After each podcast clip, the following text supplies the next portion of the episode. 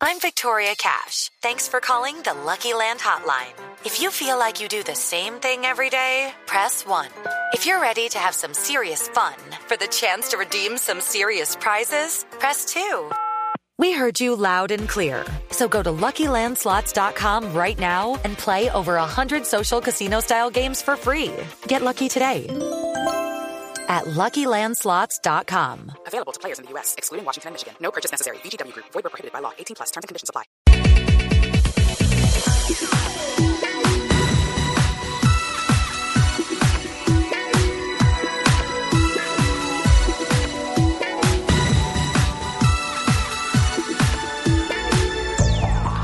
Hola amigos, ¿qué tal? Muy buenos días. Es un gusto saludarlos después de las noticias de voces y sonidos de Colombia y el mundo.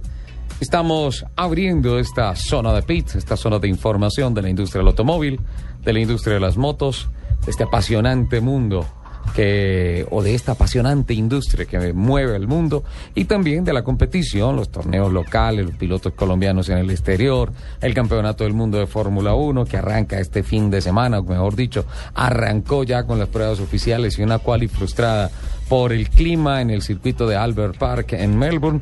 En fin, muchas noticias que tendremos y voces que tendremos a lo largo de toda esta mañana. Y después del mediodía, voces y sonidos, sí señor. Esa voz corresponde a Luz Euse. No, antes déjeme que voy a saludar a don Alfredo Perdigone, a Mauricio Triana, en la producción técnica, a doña Angie Suárez y don Jonathan Sánchez, que están en la producción y comunicaciones de nuestro programa, a David Ávila, arroba David Ávilas y Luis Miguel Bravo, que son nuestros communities el día de hoy. ¿Por qué están bravos?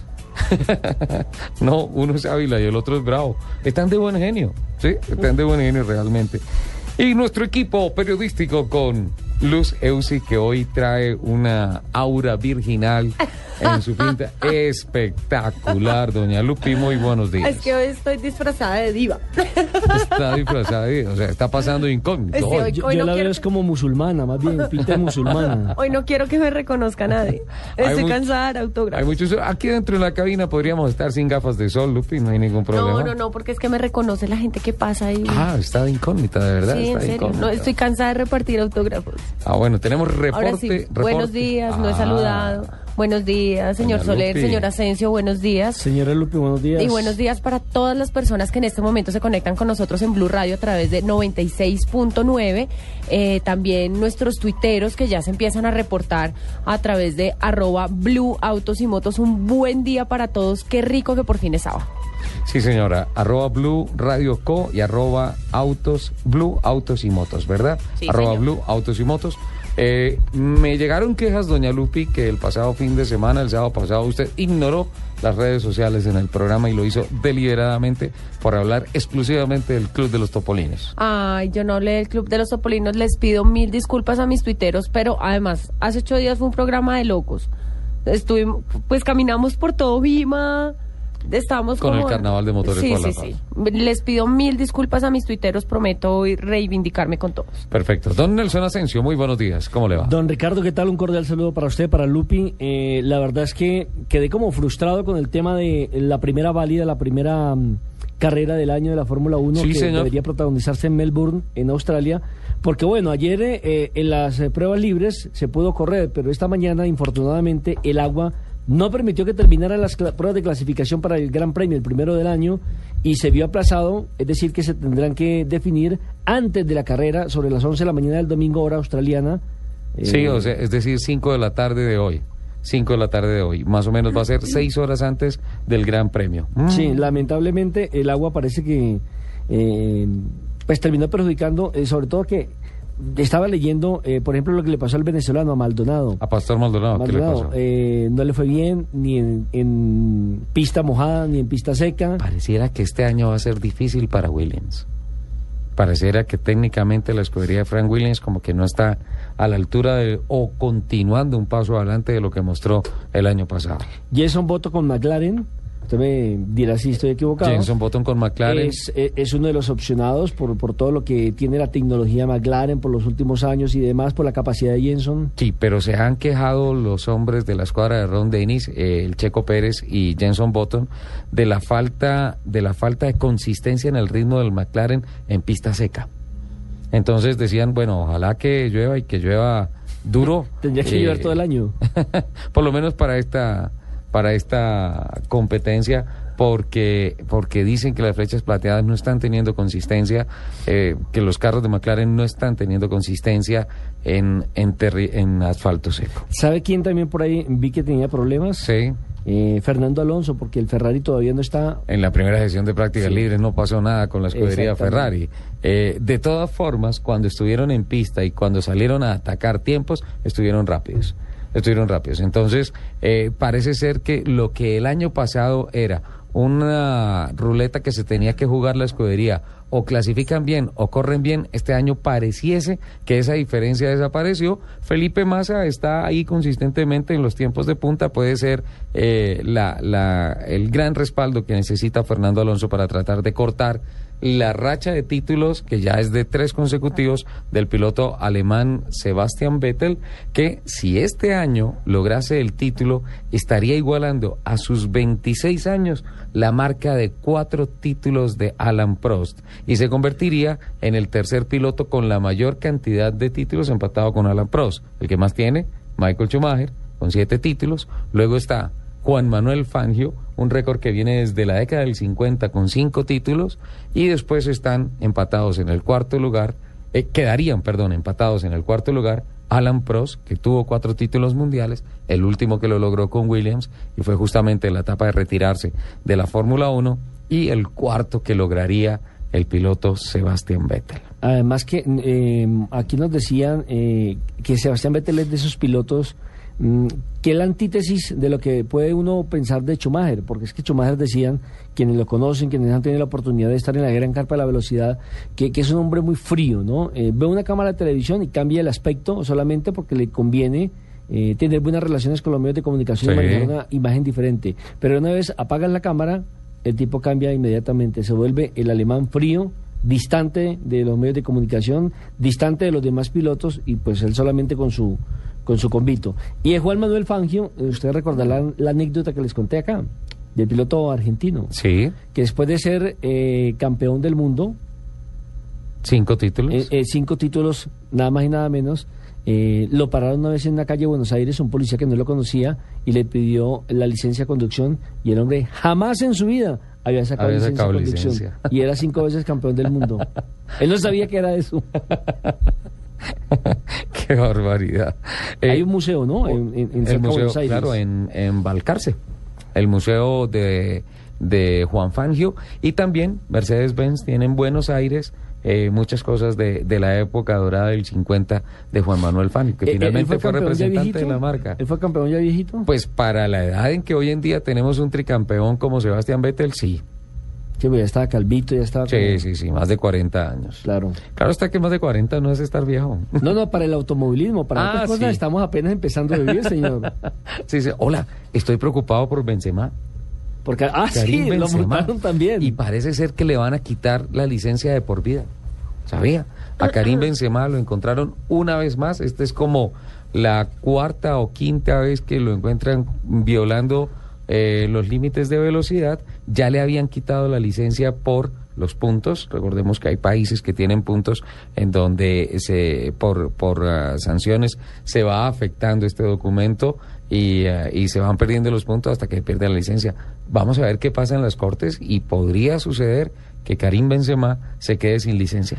Pero es un problema ya, por ejemplo, el del Real Madrid. Está muy preocupado el equipo que sus jugadores, acuérdese que ya había acontecido con otros, tengan este problema de desobediencia, de violar normas tan estrictas como es, por ejemplo, la velocidad en territorio europeo. Sí. Y están en ese caso de moda los futbolistas. Recuerde que hace 8 días le hablé del caso de Carlos Tevez. Sí. A quien ya le habían quitado también la licencia en 2 oportunidades en el mes de enero, no podía conducir, y volvieron y lo pillaron ahora sin la licencia. Ah, otra vez. A Xochitl, acuerde que lo pillaron, tiene que ir a tribunal. Si lo encuentran culpable después del juicio, tendría que pagar mínimo 6 meses de cárcel. Hoy tenemos reporte de movilidad de toda esta semana de Medellín. Una gran investigación que hizo doña Luce. Uy, pero se quitó la pinta ya, Lupi, se cambió. Esa transformación. Es que no... Es decir, no les puedo quitar el enorme placer de ver mis ojitos. Parece una bellina, ¿no? El enorme placer de ver mis ojitos. Yo pensé que era que iba para misa con el rebozo que traía.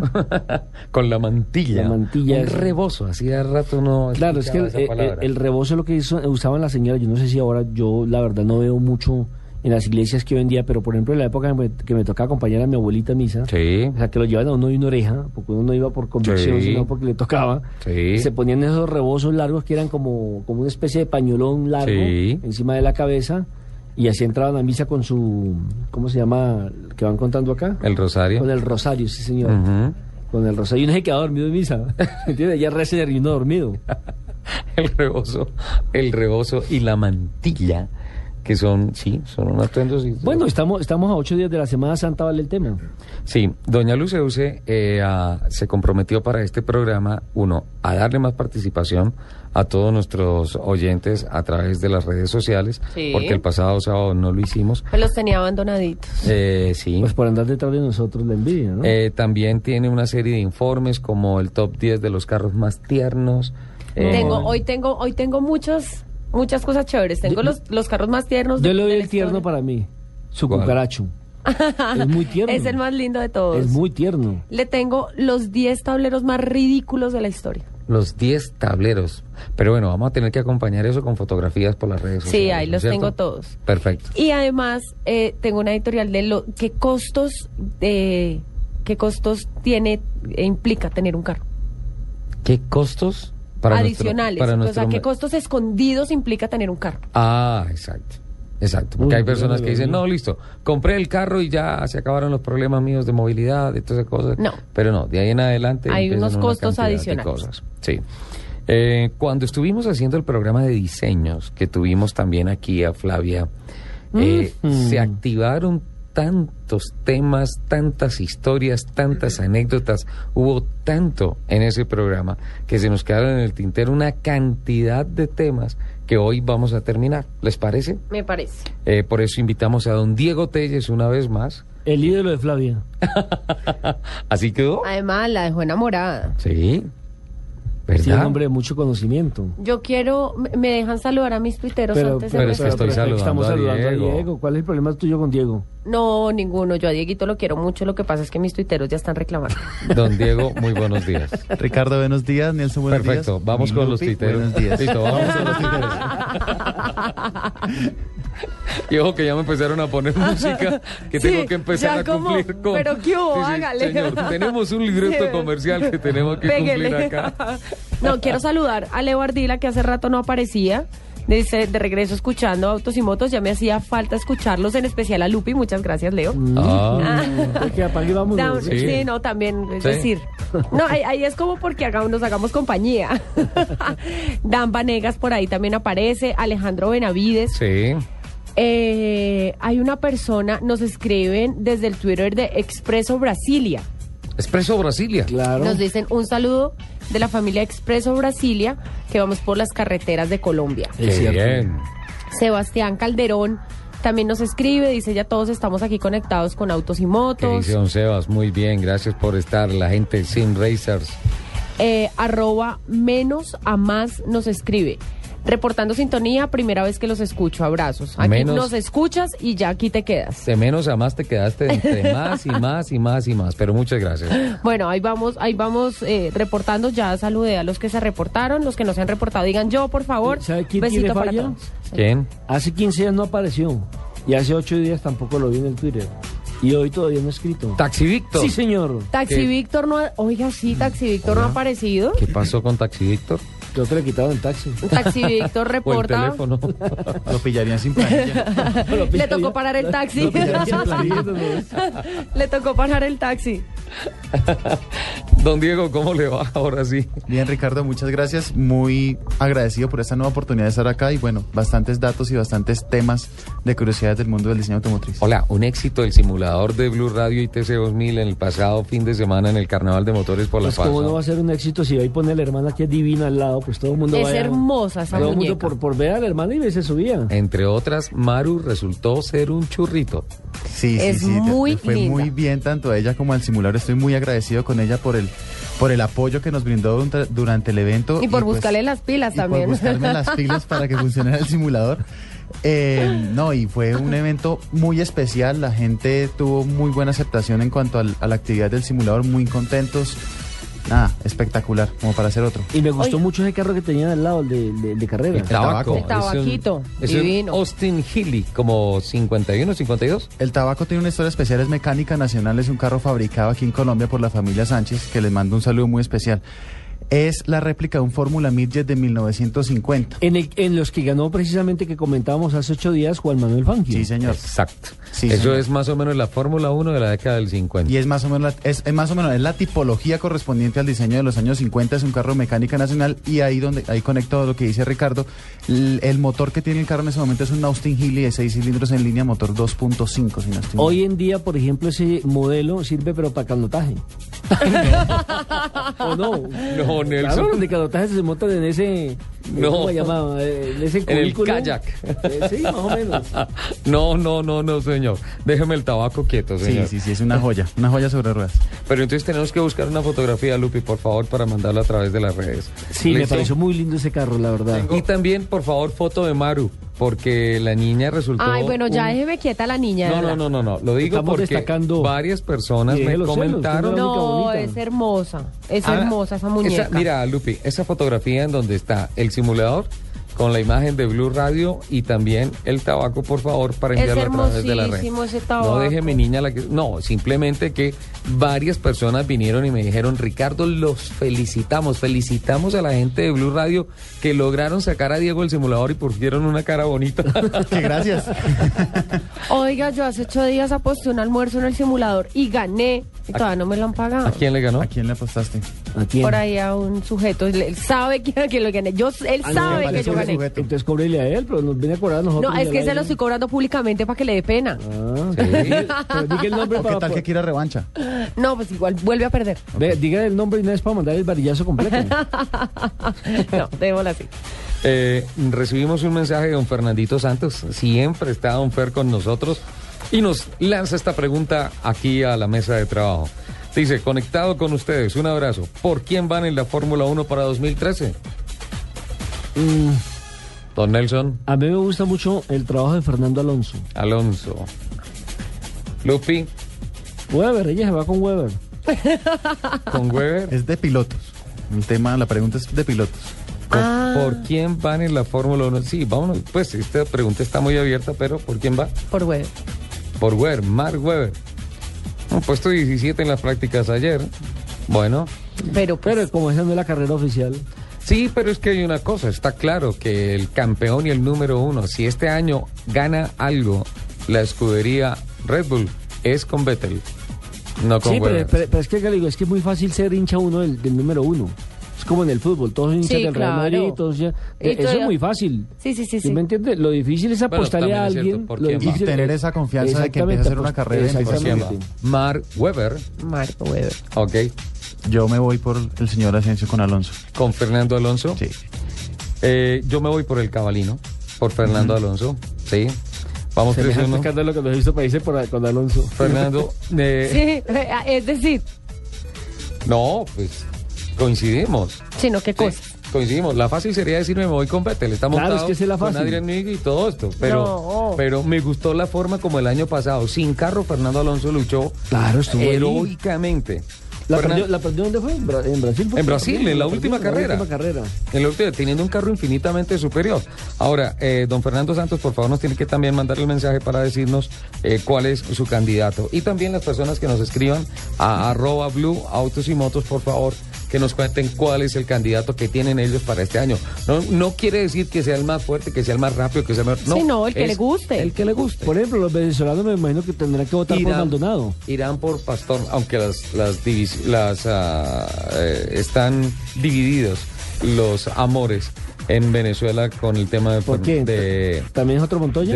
Aquí Ricardo Osorio esta reporta, dice que bueno, que en sintonía y que su candidato es Alonso. Fernando Alonso. Ya te da 3 votos, Alonso. Claro, 4. Alonso.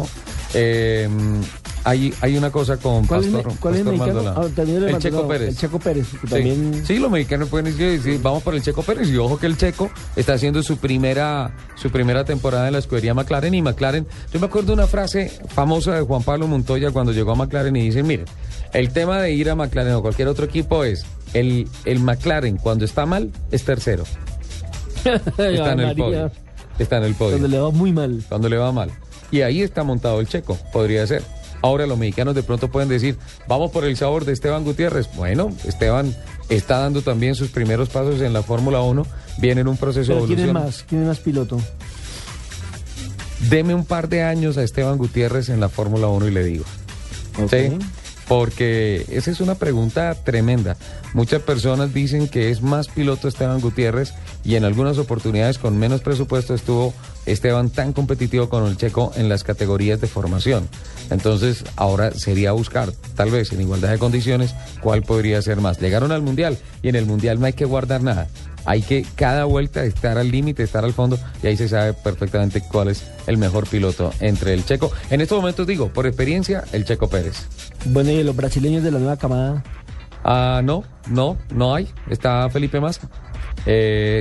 Bruno Senna ya no está. ¿Qué pasó con Bruno? Precisamente que se suponía que era... Malos resultados y llegaron con otros presupuestos, llegaron con otra plata, entonces... le quitaron la silla en Williams, básicamente. Entonces, y es que también para Bruno le queda muy complicado esa comparación con su tío, con Ayrton. No, es que ser sobrino de Ayrton Senna es complicado, como ser hijo de Michael Schumacher. Sí, eso es complicadísimo. Para usted tomarle 7 o igualarle 7 títulos mundiales. Es increíble, más de 90 victorias en la Fórmula 1, los títulos con Ferrari, es como si llega aquí a pedir trabajo. Alguien que dice que yo soy el hijo de Nelson Asensio, demuéstrelo. No, pues ojalá. No que es el hijo, sino que demuestre toda la calidad. Y ojalá que le vaya mejor, porque uno como padre siempre quiere que los hijos le vayan mejor. Sí, claro que sí. Vamos a ver si ya tenemos más respuestas por acá. No nos han dicho cuál es su candidato para la Fórmula 1. Empecemos, ya empezaron a hacerme ojo, que vamos, listo. Aquí tenemos mensajes. ¿Qué dice? Perdón, discúlpenme, yo siempre me meto así. David Romero nos dice, mi favorito es Hamilton. ¿Sí? Es un excelente piloto y Mercedes lo tiene como piloto estrella. Lewis Hamilton. Sebastián Calderón nos dice, la pelea es entre Vettel y Hamilton. Sacó al cabalino, corten a Sebastián. Cortado, ningún mensaje más de Sebastián Calderón. Ay, no. Sebastián, un besito. Hamilton, ojo, puede ser el palo este año. Y nadie me ha hablado de Kimi Raikkonen. Por favor, ojo con Lotus Renault. Mensajes. Mira, Juli, esa es la camioneta que quiero comprar. ¿Cuál? ¿La que se están llevando? Sí, esa. Pero, señor, ¿por qué se están llevando la camioneta que quiero? No. Lo siento, señor, pero la acaban de comprar. No dejes que se lleven el carro que quieres. Ven al bodegazo Sinascar y aprovecha nuestros increíbles precios. Visítanos este 15, 16 y 17 de marzo en Corferias. Aprovecha nuestras excelentes condiciones de financiación, precios especiales y sale estrenando carro desde solo 15.990.000 pesos. Entrada libre en Corferias. Promoción válida para vehículos modelo 2013. Sinascar, el poder del respaldo.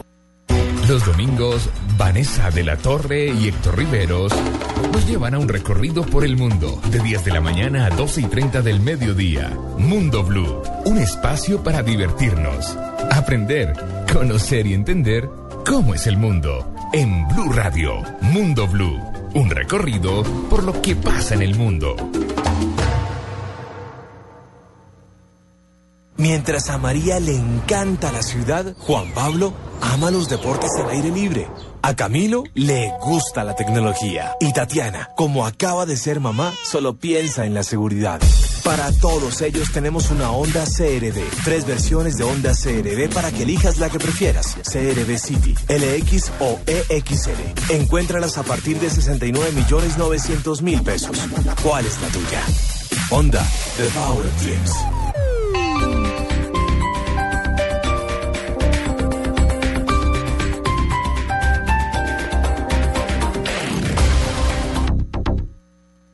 Algunos recorren distancias, otros las viven. El motor se enciende, el celador abre la puerta, una amiga sube a mi Swift, enciendo mi reproductor de música, pongo el motor a toda revolución.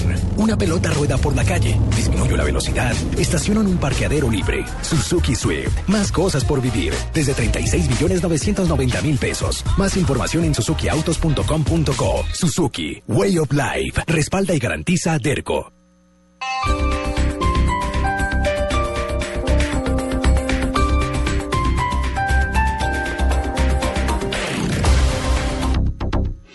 Estás escuchando Autos y Motos en Blu Radio. Lleva tu vida toda la información en Autos y Motos con Honda CR-V, City, LX y EXL.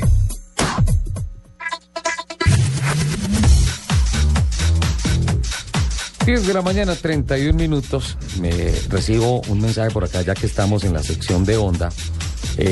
No que alguien esté votando por Honda.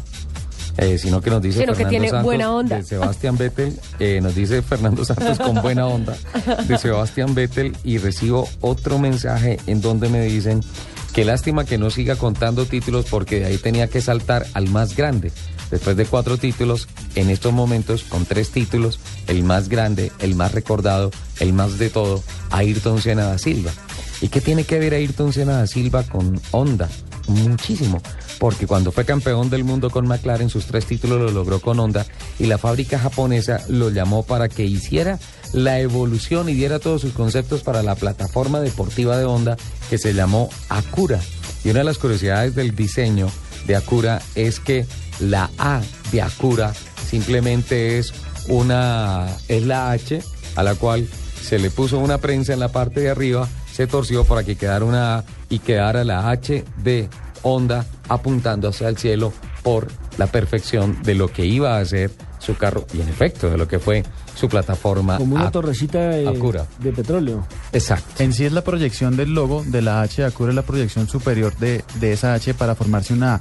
Más precisamente es sacado de la geometrización de un micrómetro, que es un elemento que se utiliza para medir la precisión de los objetos. Eso está, micrómetro o galga. Exactamente. Tiene que ver con la precisión de la ingeniería de los autos de Honda, que sobre todo es una marca que se especializa mucho de eso. Honda, teniendo en cuenta que Acura es la marca top en Estados Unidos de Honda.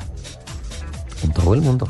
En todo el mundo, pero ¿qué pasa? Honda se especializaba en vender autos de bajo presupuesto en Japón. Para tener una representación de autos más competitiva en Estados Unidos, va con Acura y se presenta bajo esa plataforma en los Estados Unidos y empieza a vender todo un nuevo portafolio de autos mucho más avanzados, modernos y paralelos a lo que se ofrecía en Estados Unidos, a lo que se ofrece en Estados Unidos. En buena parte representa la filosofía de la excelencia de la sociedad nipona.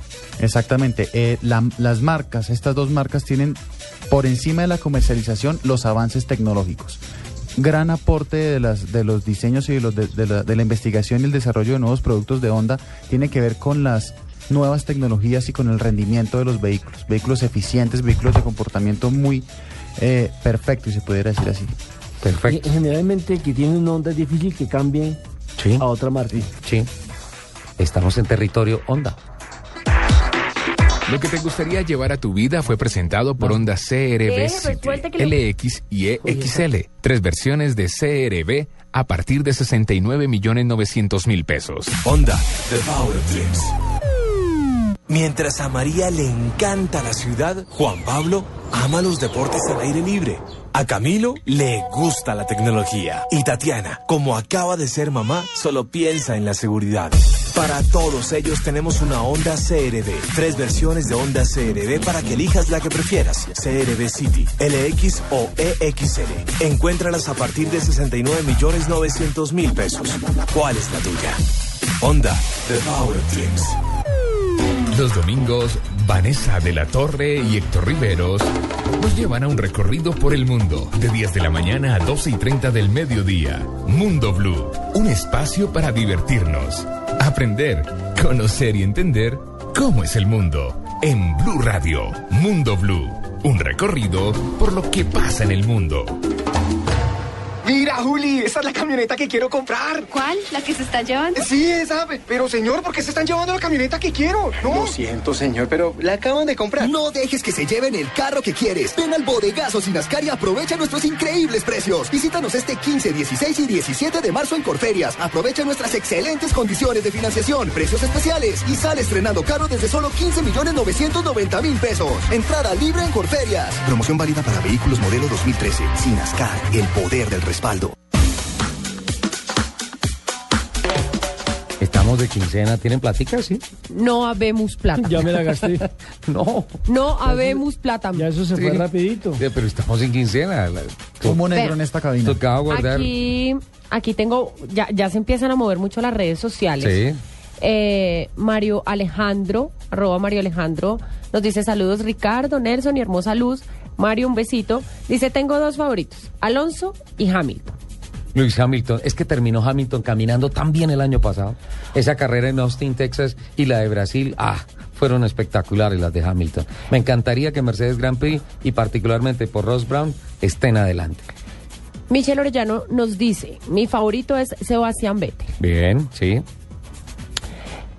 Jean-Pierre Hernández nos dice, creo que Vettel va a ser gran protagonista este año. Sí, lo ha demostrado al inicio de la competencia. Sin duda alguna. Y aquí tengo una pregunta, que me pareció muy interesante, que nos hace Francisco Pinzón. ¿Qué dice Francisco? Pachito, acuérdese de Pachito. Pachito 911. Pues acuérdese que Francisco está de moda, el Papa.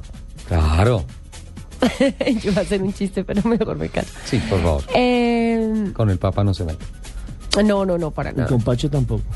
Y con Pachito tampoco. ¿Cuál es la pregunta que tengo invitado? Dice, ¿a un corredor de Fórmula 1 se le puede acusar de dopaje? A un corredor de... Excelente pregunta. Excelente pregunta. ¿Se le puede acusar de dopaje?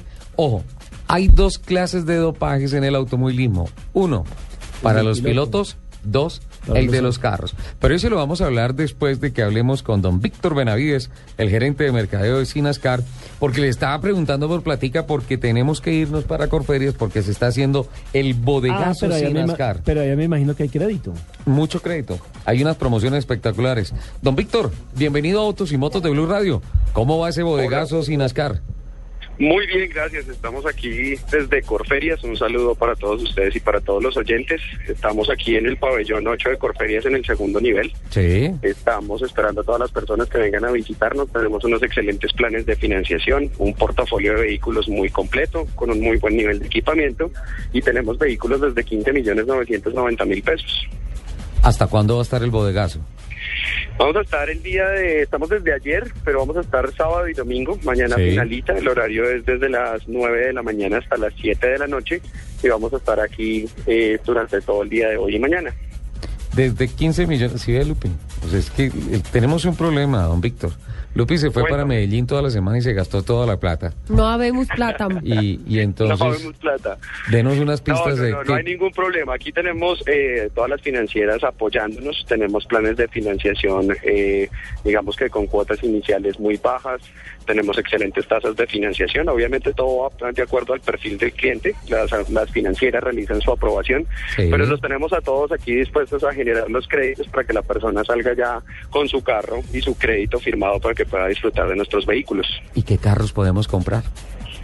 A ver, tenemos el que les mencionaba de 15.990.000 pesos, que es un QQ3. Tenemos también una minivan, una crossover, exactamente, es el segmento de esa camioneta, se llama X-Cross. Es una camioneta muy bien equipada, viene con dirección hidráulica, aire acondicionado, espejos eléctricos, vidrios eléctricos, 4 frenos de disco, ABS con EBD, doble airbag. En fin, la promesa que tenemos, digamos, nosotros como Sinascar es entregar los vehículos con un excelente nivel de equipamiento a un buen nivel, a un buen precio. ¿Y el precio de la X-Cross? El precio de la X-Cross, $29,990. 29,990. También tenemos una Chery Tigo, es una SUV de motor 2 litros, sí, con ABS, DVD, doble airbag, 4 frenos de disco también, y toda esta la tenemos disponible desde 39.890.000 pesos. Es una SUV 4x2, también muy bonita, tuvo un facelift hace poco tiempo y perdón, está disponible. Esa SUV tiene posibilidad de tercera línea de sillas, tercera fila. No, tenemos solamente 5 puestos. Ajá. Únicamente 5 puestos. Esta no es tan grande, es una SUV de entradas, de las SUVs pequeñas. Sí. Entonces viene con 5 puestos y un motor 2 litros. Y es 4x2. Pero, dime. Y es 4x2. Es 4x2, sí. Nosotros en este momento ofrecemos todos nuestros vehículos, son 4x2 con caja mecánica. Ajá. En general no manejamos cajas automáticas, tenemos solamente vehículos mecánicos. ¿Gasolina y diésel o solo gasolina? Solamente gasolina también. Uh-huh. Perfecto. ¿Y esa cuánto cuesta, esa SUV? 39,890. 39,890. Es que estoy haciéndole las cuentas aquí a Lupi porque... Disculpame, no te entendí bien. Es que estoy haciéndole aquí las cuentas a Lupi. Lo que pasa es que esa es mi bonificación que me va a dar aquí la dirección de Autos y Motos. Entonces, arrancamos en QQ con 15,900, pasamos a la X-Cross 29,990, tenemos la SUV, yo creo que esa es... Tenemos la SUV, la Chery Tigo, se llama Tigo. Tenemos también unos vehículos, por ejemplo está el Nice, es un vehículo de 22.490.000 pesos, con el mismo equipamiento que les he venido mencionando, doble airbag, frenos de disco, asistencia de frenado con ABS, DVD, este viene con cojinería diferente, no la cojinería normal, viene con una mezcla de 60-40, un motor 1.3 que es muy económico y es un vehículo versátil y pequeño para este tráfico que tenemos en esta ciudad. Es un vehículo muy cómodo. Perfecto, ahí está la gama de vehículos. ¿Qué otros modelos tienen? A ver, para empezar de abajo hacia arriba, digamos que arrancamos con el QQ3, sí, seguimos con el Nice en 22,490, pasamos a la X-Cross de 29,990, tenemos la Tigo. Luego pasamos a otra marca que se llama Sotie, en donde tenemos 4 modelos. Sí. La diferenciación básicamente es la motorización. Tenemos motor 1300 y 1600. Esta también es una mini SUV, es una SUV mucho más pequeñita, también en 4x2, pero la ventaja de este carro es que tiene tracción trasera y son vehículos también con el mismo nivel de equipamiento que les he mencionado. Y obviamente los vehículos que más vendemos, que son nuestras vanes, la van de pasajeros y la van de carga. Sí. Que son estas vancitas redonditas que las vemos rodar por todo el país. Ese ha sido, digamos, que nuestro producto más exitoso, el que muestra la calidad de nuestros productos y la confianza que han tenido más de 15,000 clientes durante estos años. Bueno, y eso, triunfar en ese segmento es complicado porque las carreteras no ayudan mucho al tema de conservar compactos los vehículos. Esta semana incluso escuché aquí en Mañanas Blu a la señora ministra de Transporte, la doctora Cecilia Álvarez Correa, bastante brava porque hay una buena cantidad de carreteras a las que no se les ha hecho el mantenimiento y que no se han terminado de acuerdo a lo que se había planeado en el momento de las contrataciones. Así es que tener una buena cantidad de carros en ese segmento habla bien de la calidad de los carros, ¿no? Sí, correcto. Son unas minivans pequeñas con motor, tengo 1300 o 1100 centímetros cúbicos. Son minivans para reparto urbano, precisamente con estas restricciones de entrada de vehículos de carga a las principales ciudades. Sí. Esto se ha convertido en el principal medio de transporte de las mercancías, digamos que en minivans o en mini pickups de hasta 600 o 700 kilogramos, que lo que genera es un reparto de mercancías dentro de las ciudades sin generar vehículos tan pesados dentro de las mismas. Entonces, en parte esto ha sido el éxito. También está la de pasajeros, que tiene una gran acogida y hace que, digamos, las personas busquen tener su negocio propio dentro de esta, pues ya que es una inversión mucho menor que la de un taxi y la gente ha encontrado o ha tenido una muy buena acogida dentro de la gente este vehículo. Don Víctor, allá mismo le hacen a uno el estudio del crédito, el estudio financiero y listo, salió con carrito. Sí, correcto. Tenemos acá, como les mencionaba hace un momento, todas las financieras. Ellos tienen acá sus sistemas disponibles, hacen la consulta, hacen el estudio de crédito, solicitan la documentación que necesita el cliente y de una vez, prácticamente en unos 10 o 15 minutos, dependiendo de la financiera, realizan el estudio y se hace una preaprobación del crédito para que la gente ya cuente con su negocio y arranque ya a hacer la matrícula de su vehículo. Bueno, pues don Víctor, le agradecemos infinitamente toda esta información en Autos y Motos de Blu Radio.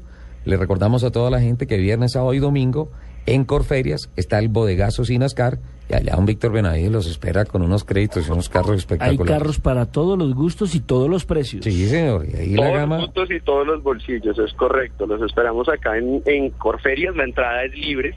No cobramos, normalmente los servicios que se hacen acá en Corferias tienen algún costo, pero acá sí. La entrada es libre para nuestros clientes, entonces estamos disponibles durante hoy y mañana hasta las 7 de la noche. Víctor Benavides, gerente de mercadeo de Sinascar, con noticias del bodegazo Sinascar en Corferias.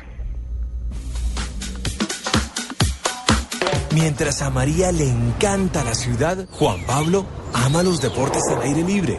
A Camilo le gusta la tecnología. Y Tatiana, como acaba de ser mamá, solo piensa en la seguridad. Para todos ellos tenemos una Honda CR-V.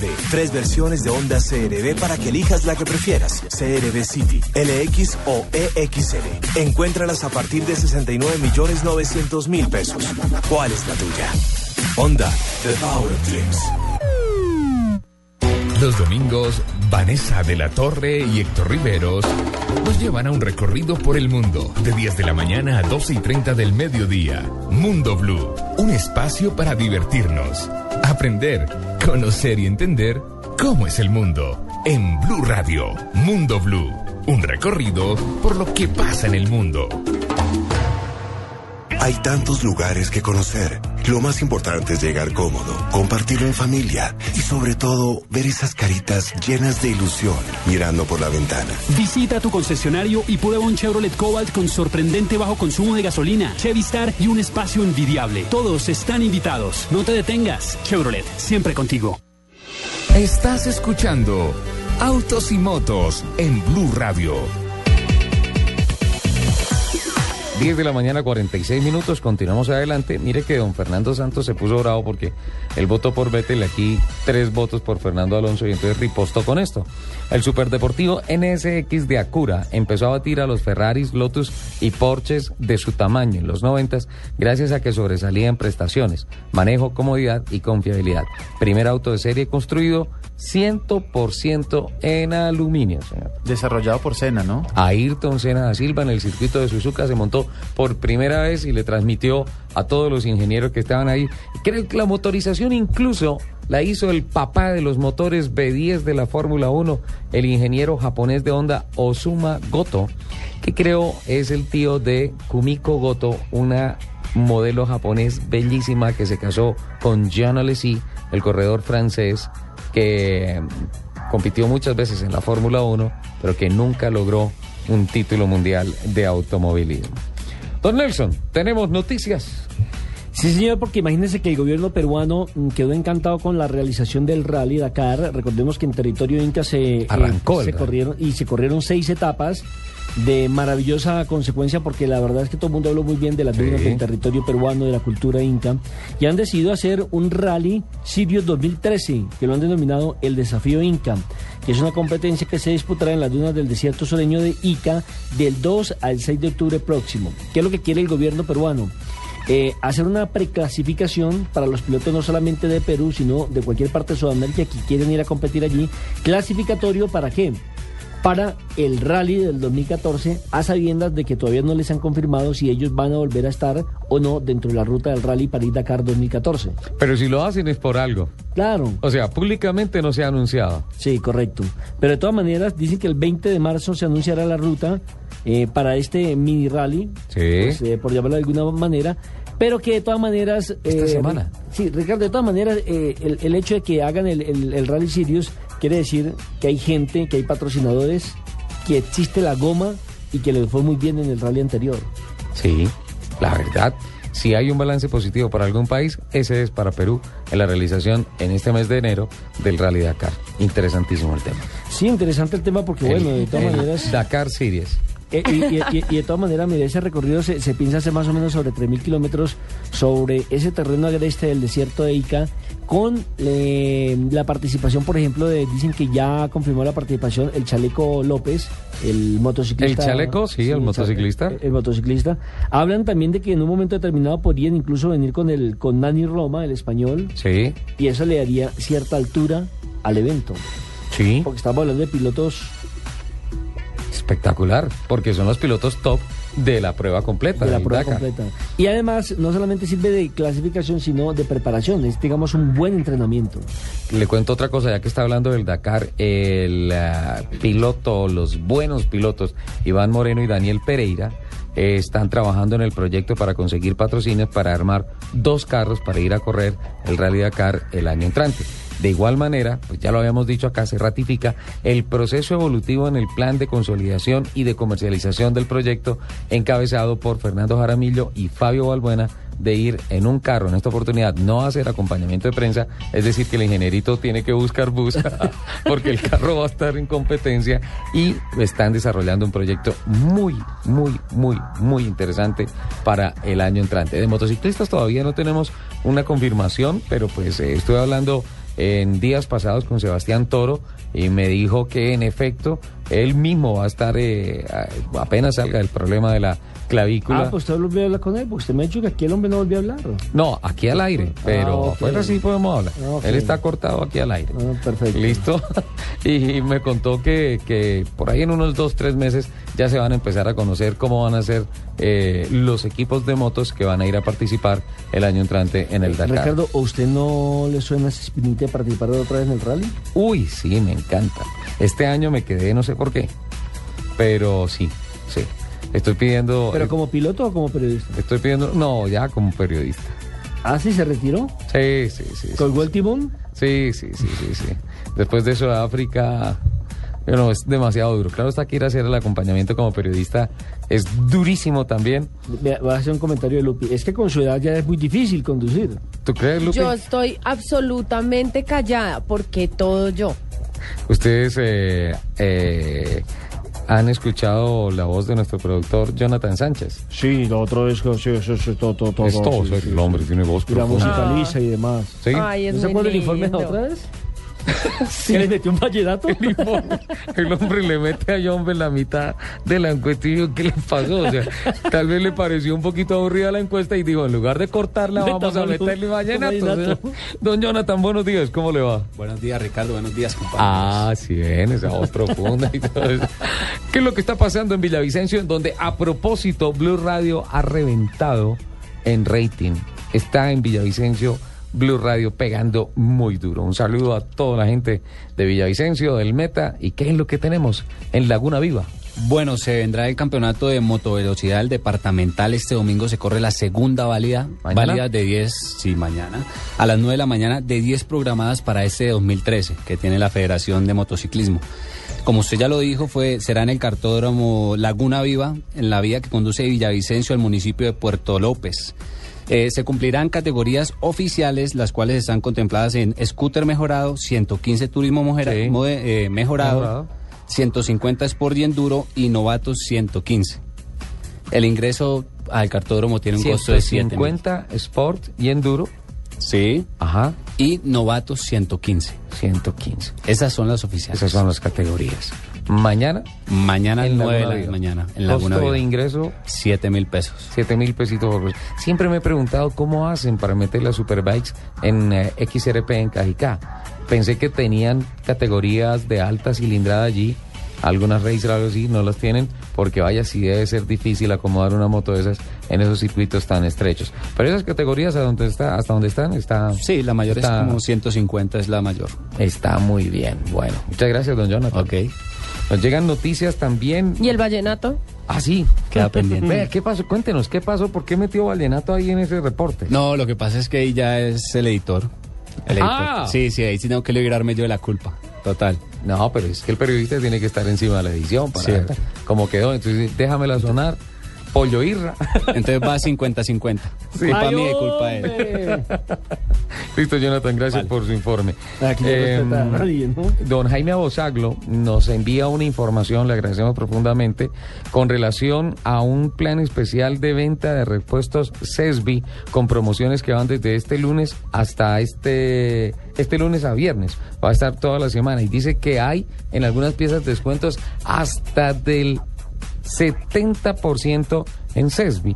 Vale la pena decir que CESBI no es ninguna marca comercial, es el Centro de Experimentación de Seguridad Vial, y ellos están comprometidos con el tema de atacar el mal llamado mercado del usado, ¿sí? Si no, lo que hablábamos acá con don Tulio Zuluaga, el presidente de Asopartes, decimos mal llamado mercado del usado porque realmente es el mercado de las piezas robadas. Esta semana visité a don Tulio Zuluaga en su oficina, le agradezco profundamente toda la calidez con la que nos recibió y nos contó que es una cosa increíble. Estábamos hablando de Fórmula 1 y me dice, si a usted le parecen tremendos los récords de los mecánicos cambiando llantas, poniendo combustible, pues le cuento que los récords acá de desguazar un carro son terribles. En 15 minutos el carro está desaparecido. No, hacemos la prueba. En 15, no, por favor. ¿Con el suyo? No, con el cucaracho. ¿Cuánto se demorarán con el cucaracho? No, el cucaracho yo creo que esos son de 10 segundos. ¿En 10 segundos? Claro, esos... ¿Será? Parece un carro chocón. Oh. Pues pequeñito, digo. Chiquito. Por eso es que está bien hecho, porque tiene pocas partes y está optimizado. Y eso rápidamente se desbarata. Doña Lupe, ¿vamos con Diego o vamos con informe suyo? A propósito, usted es el directo. A propósito, déjeme saludar a una nueva amiga. ¿A una nueva amiga? A Laura Malaver. Laurita está con nosotros. Nos acaba de escribir. Bien. Dice que le estamos poniendo mucha energía a este sábado de Autos y Motos. A Laurita. A Natucha también. Natilla también está con nosotros. O popularmente conocida según Lupi como Natu Chips. Natu Chips. ¿De dónde salió esto? Mire, mira eso tan chévere que nos escribe Sebastián por Twitter, @Sebastián14801. Sí. Nos escribe una frase que dijo Elvis Presley. ¿Qué dijo? La ambición es un sueño con un motor V8. La ambición, qué bien, me gustó. La ambición es un sueño con un motor V8. Qué bien, qué bien. Estamos de acuerdo. ¿Tenemos noticias de gas natural vehicular, por favor? En Autos y Motos de Blu Radio, ahorro y economía certificado con gas natural vehicular, de Gas Natural Fenosa. Cuando usted compra un vehículo para trabajar, como por ejemplo un furgón de carga, obviamente espera recibir grandes utilidades. Sin embargo, los gastos que requiere mover un vehículo de estos son altísimos. Por eso la mejor decisión es convertirse a gas natural vehicular de Gas Natural Fenosa, porque ahorra más y además disfruta la evolución de las conversiones con tecnología de quinta generación. Llame ya al 307-8140. La evolución del gas natural vehicular la está viviendo don Oscar, propietario de 3 furgones de carga. La potencia se siente bien, además el ahorro es bastante y los carros funcionan perfecto. La tecnología en los procesos de conversión a gas natural vehicular cada día es mejor. Por eso cada vez son más los colombianos que lo instalan en su vehículo. Gas Natural Fenosa. Llame ya al 307-8141 o visite nuestra página gasnaturalfenosa.com.co. Antes de ir a Voces y Sonidos de Colombia y el Mundo, tenemos un par de minuticos para hablar lo que nos preguntaban, lo del doping, ¿no? Sí, señor. El doping de los pilotos en la Fórmula 1. En los últimos casos, en los últimos años, no se han encontrado casos certificados de doping, afortunadamente. El tema del doping en el automovilismo es que se está jugando con la vida. Las velocidades en las que andan los vehículos, siempre lo he dicho, un error en fútbol es botar un penalti, un error en básquetbol es perder el lanzamiento de 3 puntos o algo así. Un error en el automovilismo puede significar tu vida. Entonces, en eso los pilotos han tomado una conciencia altísima e incluso las normativas tienen prohibidos toda clase de sustancias que generen una afectación directa al rendimiento físico, porque lo que se espera de ellos es una preparación físico-atlética excepcional y estar naturalmente al 100% con todos sus sentidos. Y además yo me pregunto, ¿para qué es doping si el doping es supuestamente para que el jugador o el deportista tenga más resistencia, más velocidad y demás? En el caso del automovilismo lo que haría sería dormirlos, porque ellos no tienen... No se están moviendo. No, pero igual la exigencia física es altísima. Es altísima. Sí, pero más de concentración. El tema es no afectar. No, desgaste físico. Claro que hay un desgaste físico. Es altísimo.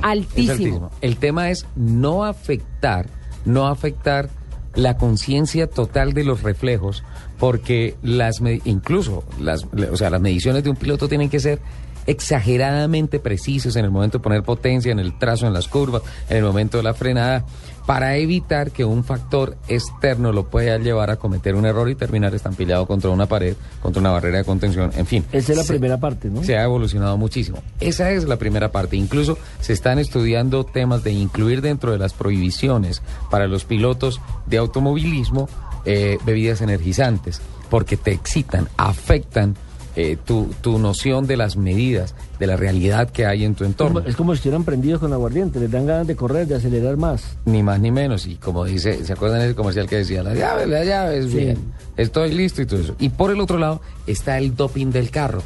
Que es cuando dice uno que envenenan el carro, en el argot popular.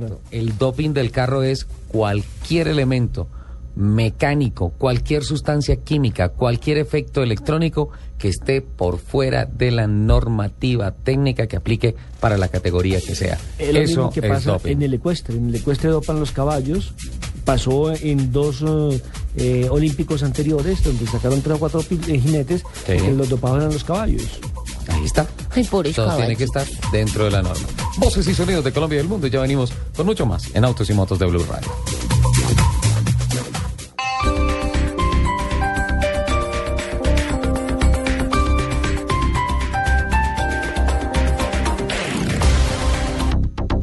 Algunos recorren distancias, otros las viven. El motor se enciende, el celador abre la puerta. Una amiga sube a mi Swift, enciendo mi reproductor de música. Pongo el motor a toda revolución.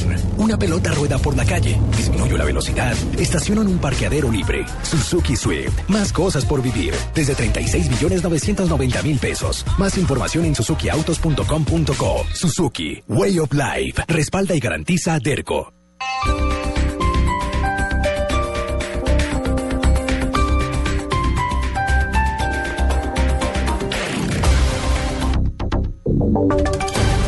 Voces y sonidos de Colombia y el mundo en Blu Radio y bluradio.com, porque la verdad es de todos. 11:02 a.m. en Blu Radio. Más de 200 trabajadores de un centro asistencial en el municipio de Facatativá, cerca de Bogotá, se tomaron las instalaciones del puesto médico como parte de una protesta. Julián Camilo Amado, buenos días. ¿Cuál es la situación hasta ahora? Julián, buenos días. Pues mire, encadenados a puertas y sillas, decenas de trabajadores de la clínica Sabana de Occidente en el municipio de Facatativá protestan porque aseguran que además de quedarse sin trabajo por el cierre del centro médico, este les adeuda 3 meses de sueldos y 4 de prestaciones sociales. Pero el problema no es solo para los trabajadores. Alrededor de unas 16.000 personas del municipio de Facatativá y 11 municipios aledaños que acudían a este centro asistencial deberán buscar otro lugar para ser atendidos, como la clínica San Rafael, que queda en este mismo municipio, o incluso viajar hasta la ciudad de Bogotá para buscar asistencia médica. Nosotros tuvimos de dialogar con el liquidador del centro médico y aseguró que en este momento las directivas de este centro asistencial, la clínica Sabana de Occidente, están trabajando para solucionar lo más pronto posible el pago atrasado de los empleados, y por ahora las cerca de 200 personas que se tomaron pacíficamente estas instalaciones aseguran que continuarán con esta toma pacífica hasta que les resuelvan su situación. Información con Julián Camilo Amado en Blu Radio. 11:03 a.m. En el norte de Cali, un paquete sospechoso generó alarma entre los miles de habitantes del sector, donde fueron requeridas unidades antiexplosivos de la policía para atender la emergencia. Información con Juan Carlos Villani. Buenos días. Durante cerca de 2 horas se vivió una emergencia en el norte de Cali sobre la carrera primera con calle 46 en el barrio Salomia, muy cerca de una estación del Sistema Integrado de Transporte Masivo, porque un artefacto explosivo al parecer fue abandonado aquí en esta zona comercial. Así lo confirma el coronel Nelson Rincón, comandante operativo de la Policía Metropolitana de Cali. Cascarón, obviamente por medidas de seguridad de manera preventiva y protectiva a la comunidad, la policía antiexplosivos, mediante todo el protocolo, hace el aislamiento y y desactiva o desarticula este cascarón que no reviste ningún peligro. La policía indicó que a esta hora ya se encuentra la vía despejada, que este artefacto fue desactivado controladamente por parte de unidades antiexplosivos de la Metropolitana de Cali. Desde el norte de la capital del Valle, Juan Carlos Villani, Blu Radio. La Policía Metropolitana de Medellín dio un duro golpe a una banda de asaltantes que operaba en pleno centro de la capital antioqueña. Información con Beatriz Elena Rojas. En las últimas horas, las autoridades en Medellín lograron dar con la captura de una banda de ladrones que operaba en pleno centro de Medellín, luego de más de una semana de labores de seguimiento adelantadas por personal de policía judicial. Se logró que capturaron a 4 integrantes, hombres y una mujer, de una banda dedicada al hurto en el sector Parque Berrío, en pleno centro de la ciudad, exactamente en el cruce de la avenida Oriental con la playa. Son 4 hombres que operaban bajo la modalidad del cosquilleo.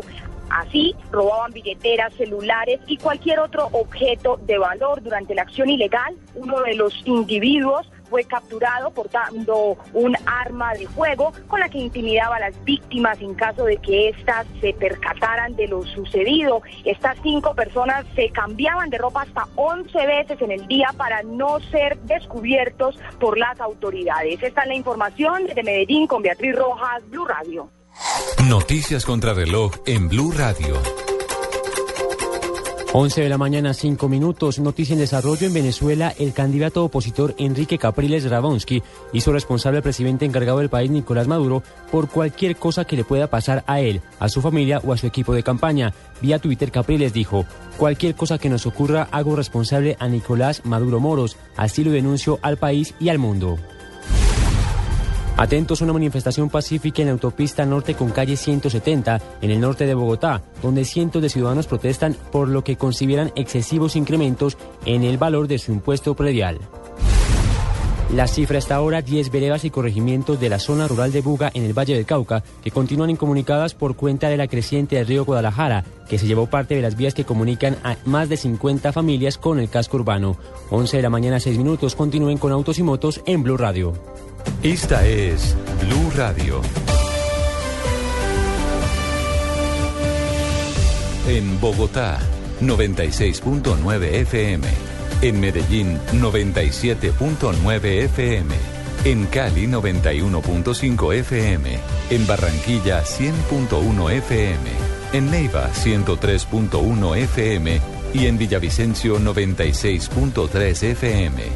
También en bluradio.com y a través de Twitter en @bluradioco.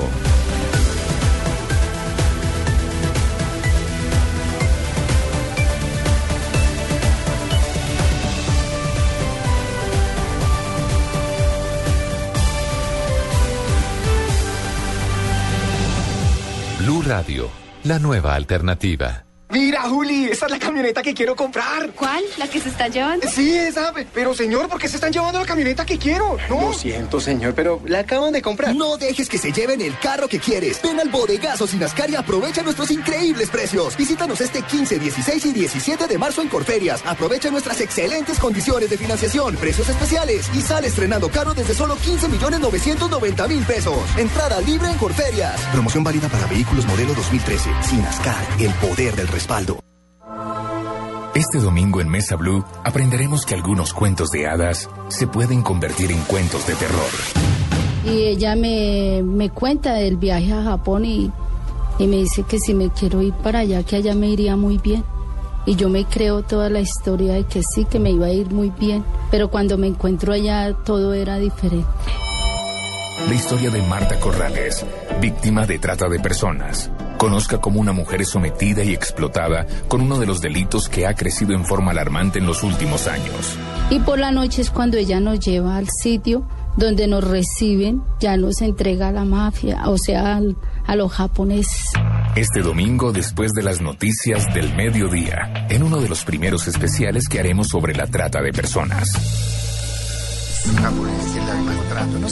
Presentan Felipe Zulete y Mabel Lara en Blu Radio y bluradio.com, la nueva alternativa. Mientras a María le encanta la ciudad, Juan Pablo ama los deportes al aire libre. A Camilo le gusta la tecnología. Y Tatiana, como acaba de ser mamá, solo piensa en la seguridad.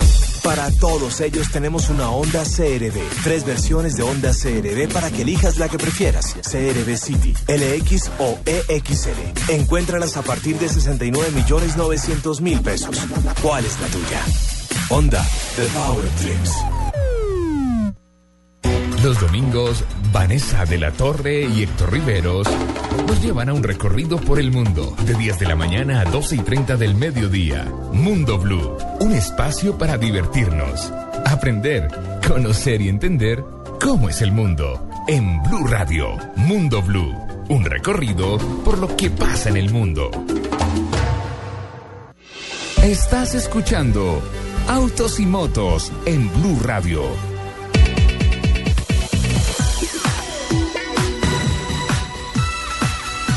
Once de la mañana, 9 minutos, continuamos adelante en Autos y Motos de Blu Radio. Hay una pregunta, señora, que nos escribe Karina Castillo. Nos dice, o sea que irónicamente la escudería Red Bull no puede dar Red Bull a sus corredores. Karina metió el dedo en la llaga. Uh-huh. Karina metió el dedo en la llaga, sí, sí. Y hacia donde va la normativa es que sí. De hecho, por efectos promocionales, siempre se ve cuando entran Mark Webber y a Sebastian Vettel la zona de pit, incluso los pilotos de Toro Rosso, que les pasan un botilito con una manguerita y ellos empiezan a chupar y dice que es Red Bull y todo eso. Básicamente lo que están haciendo es hidratándose, es solamente agüita. No está prohibido en estos momentos, pero se está estudiando la posibilidad de la prohibición para bebidas energizantes para los pilotos. Karina, o sea, es espectacular y yo creo que ahí las compañías van a tener que ser, en el caso de que se apruebe esta prohibición, van a tener que ser muy sagaces en el tema de cómo manejan, cómo mercadean la imagen, así como lo hizo Marlboro por tanto tiempo con McLaren y luego con la escudería Ferrari, cuando vino la prohibición de tabacaleras, también como lo hizo Galois con Lucky sus Strike. Rayitas, con Lucky Strike, que simplemente el carro era blanco con el sello negro, pero no decía Lucky Strike por ningún lado, el código de barras de Ferrari que decía a todo el mundo que era una publicidad subliminal y que ahí realmente lo que decía era Marlboro y que era una apuesta de Philip Morris para seguir metiendo plata en esto. Va a tener que hacerlo Red Bull. Entre otras, un lindo detalle de Sebastian Vettel, se puso un casco blanco en las primeras sesiones de prácticas libres, tributo a Felix von Gardner, el hombre que saltó desde la estratosfera. A propósito de Fórmula 1, ya este año, en la temporada 2013, no se van a correr las 20 carreras o los 20 circuitos que actualmente nos tenía acostumbrada la Fórmula 1, sino 19. Todo teniendo en cuenta que se canceló el de Valencia, sí, o sea, el Gran Premio de España. Y se pensaba reemplazarlo por el Gran Premio de las Américas, el de New Jersey, pero infortunadamente por problemas de tipo económico no va a estar para el 2013, sino para el 2014 este nuevo evento. Incluso entró también en la subasta Portugal, ingresó también Turquía, para tratar de salvar la patria, incluso Austria, de que le dieran esa carrera número 20. Argentina y México. En Sudamérica. Sin embargo, Bernie Ecclestone dejó sobre la mesa en Brasil el año pasado el tema de que lo que estaba diciendo Cristina Kirchner de la Fórmula 1 era cañazo, que estaba cañando, porque con él el gobierno de Argentina no había hablado. Gravísimo, porque todo el mundo ataca a la Cristina, ¿no? Mire que en el fútbol también tuvo inconvenientes. A propósito de Cristina, tuvo hasta inconvenientes con el ahora Papa, ¿no? Sí. Que le criticaban porque el Papa nunca estuvo de acuerdo con los matrimonios gay y demás. El esposo de Cristina Kirchner en alguna oportunidad lo acusó como director de la oposición, como el jefe de la oposición. Y resulta que terminó enterrándolo. El ahora Papa fue el que presidió la ceremonia de entierro, uh-huh, cuando Kirchner, el esposo de Cristina, murió. A propósito, el próximo lunes la presidenta de Argentina tiene ya su primera cita con el Papa en el Vaticano. Visita oficial. La primera visita oficial. Bueno, le tocó ir a pedir cacao, ¿no? Oiga, sí, ahora sí. Hablando. Discúlpeme, eso es como Maradona, que dijo que todos los papas eran ladrones. Y ahora, como es argentino, dice que qué eminencia, que lo ha visitado. Oiga, hablando del Papa y de los carros, que los argentinos además también son adictos a los rallies. Entonces yo me imaginé al Papa corriendo el rally en el papamóvil. No, Lupi. No, déjelo como hincha de San Lorenzo de Almagro y ya. Muy Lupi, gracioso, muy gracioso el señor conduciendo desde su cabinita de vidrio. Pero quiero decirle que él no quiere ni seguridad, ni quiere cosas pomposas. No, menos mal el señor es noble, sí. y es muy humilde, si no, mínimo se hubiera puesto de su segundo. Lupi, ya. Por favor, esos temas. Usted puede herir las susceptibilidades de los oyentes, por favor. Ofrezca disculpas. No, el chiste estuvo bueno. No estuvo bueno. Venga, le quito la sonrisa con esto más bien. ¿De qué color es el carro con el que usted va a correr este año en la Academia TC? Bueno, estamos en eso porque ya terminé lo de el tema de, ¿sí?, de patrocinios. Terminé lo de los patrocinios, me va a patrocinar un gran amigo empresario, Camilito Becerra, que le mando un besito. A ella apostó por mi talento. Ajá. ¿Y de qué color es el carro? El carro originalmente es verde. Diego, ¿cuál es el... ¿El avispón verde? Ahí es donde entro yo. ¿Cuál es el color que dicen que es el de más mala racha, más mal agüero, más malo para los carros de carrera? Pues hablando del tema de competición y hablando de lo que nos preguntaban Nelson hace unos días de los colores y de la psicología de los carros, la Kawasaki Ninja, que es verde. De hecho, el dato curioso es que la receta, la proporción para preparar este color son 9 partes de amarillo por una de azul. Esta moto salió verde, así como el Ferrari originalmente es amarillo, por una simple razón. Los japoneses crearon una moto tan competitiva y, valga la redundancia, tan perfecta que dijeron, nuestra moto va a ser verde, el color de la mala suerte. El color de la mala suerte de las carreras. De las carreras. ¿En Fórmula 1 hay algún verde? Yo debato eso, claro, Lotus. Los carros Lotus siempre fueron Fórmula 1 y fueron verdes y siempre fueron, en otras épocas, fueron exitosos. Últimamente no, pero en las 24 horas de Le Mans y en todos otros sitios donde he estado Lotus son verdes y la verdad van muy bien. ¿Cómo ahora tomas esa información, Luis? Kawa con el color verde, no le dije que se le borraba la sonrisa. No. Ahora le voy a terminar de borrar la sonrisa porque va a haber solo un churrito en la academia TC, o sea, no solamente va a estar nuestra pilota de Blu Radio y Autos y Motos. Nos acaba de confirmar el equipo Qualita Motors, don Fabio Balbuena, que en el mini del equipo de ellos en la academia va la bellísima Johanna Moreno en la carrera del 7 de abril. Imagínense eso. Johanna Moreno y Lupi Euse en la parrilla de partida. Es más, me voy a ofrecer como jefe de prensa para darle una colaboración a la amiga. Sí, perfecto. Todos de verde. Yo también. Todos de verde. Yo también, todos de verde. Entonces, el color de la mala suerte. El color verde de la mala suerte del mundo de la competición de las motos es el verde. Por eso, Ninja apostó. De las motos. Dieguito, eso lo puedo decir en otro programa, pero precisamente hoy que estamos lanzando a Lupi. ¿De verdad? Oiga, no. Ahí está el mensaje, la contradicción de que por encima de que traiga la psicología del color verde de mala suerte, va a tener los mejores resultados en la carrera deportiva y en la temporada de Academia TC 2000. No, pues tiene doble reto, ¿no? Quitarse el estigma encima del verde y segundo ganar. Yo estoy tranquilo porque lo ha hecho muy bien en el simulador. El tema es que no va ni en Kawasaki ni en Lotus. Mejor aún. Ajá. Ese es el color de la mala suerte para las motos. Sí, y dicen que para los carros también, para la competición. Doña Lupi. Karina nos dice... Mi frase del día. Uh-huh. Mi corazón no late, regula. Bien. Vamos a tener que invitar a Karina al programa. Total, es un personaje, además es una mujer que ama con pasión los carros. A propósito, una joya espectacular. Ayer Sebastián Saavedra envió un trino con, dice, aquí está una radiografía de mi corazón. Y es una especie de motor con un sistema de alimentación, carburador, de inyección y todo eso. No, con inyección y todo eso. Espectacular, verdaderamente espectacular. Doña Lupi, informes. Vamos, quiero escuchar los 10 más tiernos, por favor. Ay, son muy hermosísimos. Bueno, les voy a tuitear ahorita las... El top de los 10 más tiernos. Los 10 más adorables. ¿Los 10 más adorables? Los 10 autos más adorables de toda la historia. Ajá. Mm. En número el top, 10. Número 10. ¿Quién hizo ese informe? O sea, es subjetivo. Es subjetivo. Ok. Entonces, número 10. El top 10. El Chevrolet Matiz. ¿El matiz? Sí, señor. Perdón, ¿esto es el número 10 hacia el 1 o del 10 al 1?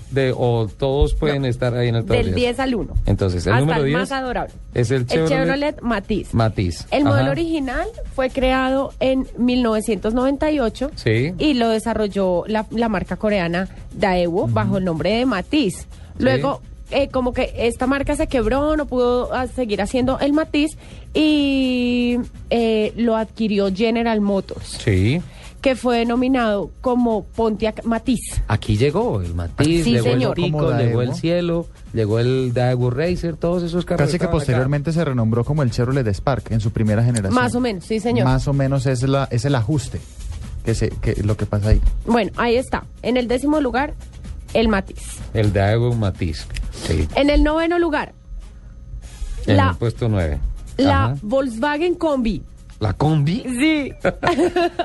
Es hermosa. A mí me parece divina. Yo siempre he querido tener una. Sí.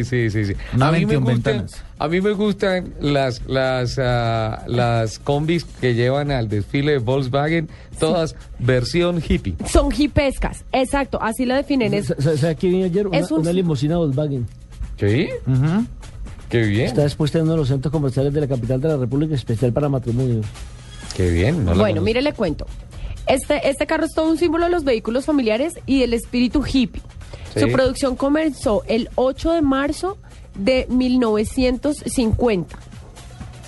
Es impulsado por un motor de 4 cilindros de 25 caballos de potencia. Sí. Refrigerado por aire en la parte trasera, como todos los Volkswagen. Viene a ser el mismo motor del escarabajo. Sí, señor. Uh-huh. Y alcanza 80 kilómetros por hora. Uh-huh. Así o más bello. En el 8º lugar. ¿Los está buscando, señor? Sí, estamos mirando acá. Pero ya hace los pasos, no se preocupe. Yo tengo un amigo que es ingeniero electrónico y se trajo parte de Brasil y armó una combi y ganó en un concurso que hubo recientemente aquí en la capital de la República. ¿Verdad? Qué bien. En el 8º lugar. El que sigue me parece absolutamente hermoso, o sea, yo lo veo es para comérmelo a veces. Sí. El Nissan Fígaro. El Fígaro. Qué bien, me gusta mucho. Háblenos de ese carro. Es muy lindo. Se diseñó y se vendió principalmente en Japón y alcanzó también mucha popularidad en el Reino Unido e Irlanda, porque era un carro muy económico, entonces era más de carro como de estudiante. Sí. Su diseño hace reminiscencias de los carros de los años 60, uh-huh. Sin embargo, su fabricación se dio entre 1991 y 1995. Tiene cierto parecido con el DKW. Es demasiado lindo. Es demasiado lindo. Tiene la cara parecida a la ranita del DKW, que después fue Audi. Uh-huh. Y mire que en este color como moradito, como se ve. No, el que yo tengo aquí es como verde agua marina. Sí, verde pastel. Verde pastel. Perdón, señor diseñador, verde pastel. Divino. No. ¿Sabe que me está gustando este ranking, Lupi? Sí, yo sé. Está muy bien. En el puesto 7. Este me encanta. Me encanta. Ya somos 2. El Citroën 2CV. El carrito de Mafalda. 2 caballos. Claro, el 2 caballos. Claro. El carrito del papá de Mafalda. Es demasiado pretty. Es muy pretty. El 2CV es espectacular ese carro. Se difundió por todo el mundo porque era un carro muy económico. Sí. Ve, en el Carnaval de Motores por la Paz hay uno exhibido ahí. Vino tinto. Sí. Demasiado lindo. Con la carrocería tiene apliques de madera y todo esto. Mire, se produjeron 3.872.583 unidades de en esa carrocería y 1.245.306 unidades en la carrocería de furgoneta. Uh-huh. Eso hace que se hicieran 5.118.889 unidades de este carro. Tienen farolas externas. Digo, me confirma, ¿los limpiaparabrisas son eléctricos o vienen de manivelita? Son de manivelita, ¿no es cierto? Este carro vino a hacer competencia más o menos por la misma época al Renault 4. Uh-huh. Aunque no lo crean, en Francia era un auto producido a muy bajo costo y producido más que todo para los campesinos que pudieran sacar sus productos de su finca a un centro de acopio o al pueblo más cercano. Por eso es que el carro es tan sencillo. Me encanta. Pero es demasiado lindo. Vi uno en el Carnaval de Motores por la Paz que, entre otras, está divino. Sí. Muy bien tenido. Siguiente, el puesto número 6. Siguiente. Este es el top de el top 10 de los vehículos más tiernos. ¿Tiernos? Más... No, dijiste amorosos. Se me olvidó la palabra, espérame. Adorables. Adorables. Más cuquito. Más pretty. Más adorables. Déjalo ahí. Este carro me encanta porque además este carro yo lo vi en el desfile del 8 de diciembre y dije, tengo que averiguar qué carro es este. ¿Cuál? Cuando estaba haciendo el informe de este informe del top 10, ¿sí? Dije, helo aquí. Y me preguntaste en ese evento acerca del carrito, dije, el cara de rana. Un Austin Healey Sprite. Ah, sí, hasta ahí llegamos. Yo creo que un carro no puedo tener más expresión facial. Es que está feliz, está feliz. No, es un carro feliz. No tiene más expresión facial que eso. Es un carro feliz, es una cosa absurda. Se fabricó entre 1958 y 1961. Lo que más llama la atención de este carro es el diseño de los faros delanteros y además la rejilla que tiene adelante, que es que es una sonrisa. Tiene la sonrisa. Parece un antiguo carro de carreras. Ratifico lo que dije en la primera versión del programa hablando sobre diseño y son el aspecto de las caras de los autos. Sí. Este parece un gato. Eso me quita las palabras. No, no es solito. Un gato, es un niño contento. Es una ranita, los ojos saltones. Yo soy un bebé hermoso. Una ranita sonriente. Estas farolas, en un principio cuando se diseñaron buscaban ser que fueran abatibles, que no siempre estuvieran abiertas, pero quedaron así saltoncitas. No, ¿es un Garfield con esas lámparas tan grandes? Es una ranita, Nelson. Yo lo veo como gato, no es un gatico. El que sigue Austin es un perdóname, Austin Healey Sprite. Es el sexto. Vamos para el quinto. Un Pil P50. ¿Un qué? Pil P50. P50. Deletréalo para que podamos buscarlo. P-E-L-L. P-E-L-L. P50. Sí, P50. Perfecto. Se fabricó entre 1962 y 1965. Es conocido por ser el automóvil más pequeño de toda la historia. De hecho, lo vendían como medio de transporte para una sola persona y una bolsa de compras. No más, no cabía más. Un popular quitasuegras. No, un quitasuegra, quitanovia, quita todo. Solo podías ir tú y si comprabas algo, una bolsa, no te cabía nada más. Es parecido a la Aliseta. No, Aliseta de BMW. Es la mitad de un Iseta. Es la mitad de un Iseta, sí, señor. ¿Y a las motitos que hay ahora? A los motocarros. Sí. No, este es más pequeñito que un motocarro. Mire, el único asiento que tiene se accede por una puerta lateral. Acuérdese que el Iseta es por delante. Este es en una puerta lateral y solamente tenía un faro delantero. Sí. El modelo tiene... ¿Cuatro? Tres llantas. El modelo tiene tres ruedas. Y el motor es situado debajo de la silla del conductor. ¿Qué motor? Espere un momento, pero... Es que yo soy periodista, tengo que preguntar. Pero todo está aquí en el informe, espérese. Pero no pelee, informe. La caja es de 3 cambios de marcha hacia adelante. Sí. Es decir, si la persona necesitaba echarla hacia atrás, se tenía que bajar del carro, en la parte de atrás tiene una manijita y lo ala. O sea, lo arrastra. No tenía marcha hacia atrás, solamente hacia adelante. El motor es de 49 centímetros cúbicos, tiene 40 caballos de potencia y llegaba a los 55 kilómetros. 55 kilómetros por hora. De ese modelo tengo que hacer un comentario muy, muy irónico, es que yo no sé quién lleva a quién, si el carro al ocupante o cuando el carro va en reversa, el ocupante lleva el carro. No, pues es que el ocupante lleva el carro porque se hicieron las pruebas, se hicieron las pruebas y el carro... lo entraban hasta la oficina y cabía perfectamente por entre los pasillos de los puestos de trabajo de las oficinas y el carro estaba ahí perfectamente dimensionado para todo. O sea, yo llegaba con mi carro y lo pongo aquí al lado de la silla. Como si arrastraras una maletica, la lonchera, algo así. Muy divertido. Bueno, les cuento una cosa, de los 6 que nos ha presentado, este no me gusta. ¿Por qué no? Es muy lindo. Me parece juguete. Me parece muy feo. Yo creo que es función sobre diseño, Exacto. Yo no lo veo tan agradable, pero pues puede que ese carácter de agradable se vuelva por la función que cumple. Todos los demás me gustan, el Matiz, la Combi, el Fígaro, el Dos Caballos. Es que este es muy parecido a un mototaxi, de verdad. El Citroën, el Sprite, el Austin Healey Sprite es una maravilla. Es más lindo. Este carrito sí, tiene su historia y todo eso, pero no me gusta. En el puesto número 4, el que no puede faltar. ¿Cuál? El Volkswagen Beetle original. El Beetle, sí. Se creó Empezó producción en 1938 hasta el 2003, cuando ya salió el New Beetle. Se vendieron más de 21 millones de unidades y tenían muchas líneas de producción, entre las cuales estaban Brasil, México y Uruguay. Sí. El Volkswagen Beetle es bastante común hoy en día, sí. El New Beetle, y es un diseño bien bonito, la verdad, me Listo. Gusta. Los Tercer tres. Lugar, vamos al top 3 de los carros más adorables. El que no puede faltar, otro. El BMW iZ. Hoy sí, el iZ.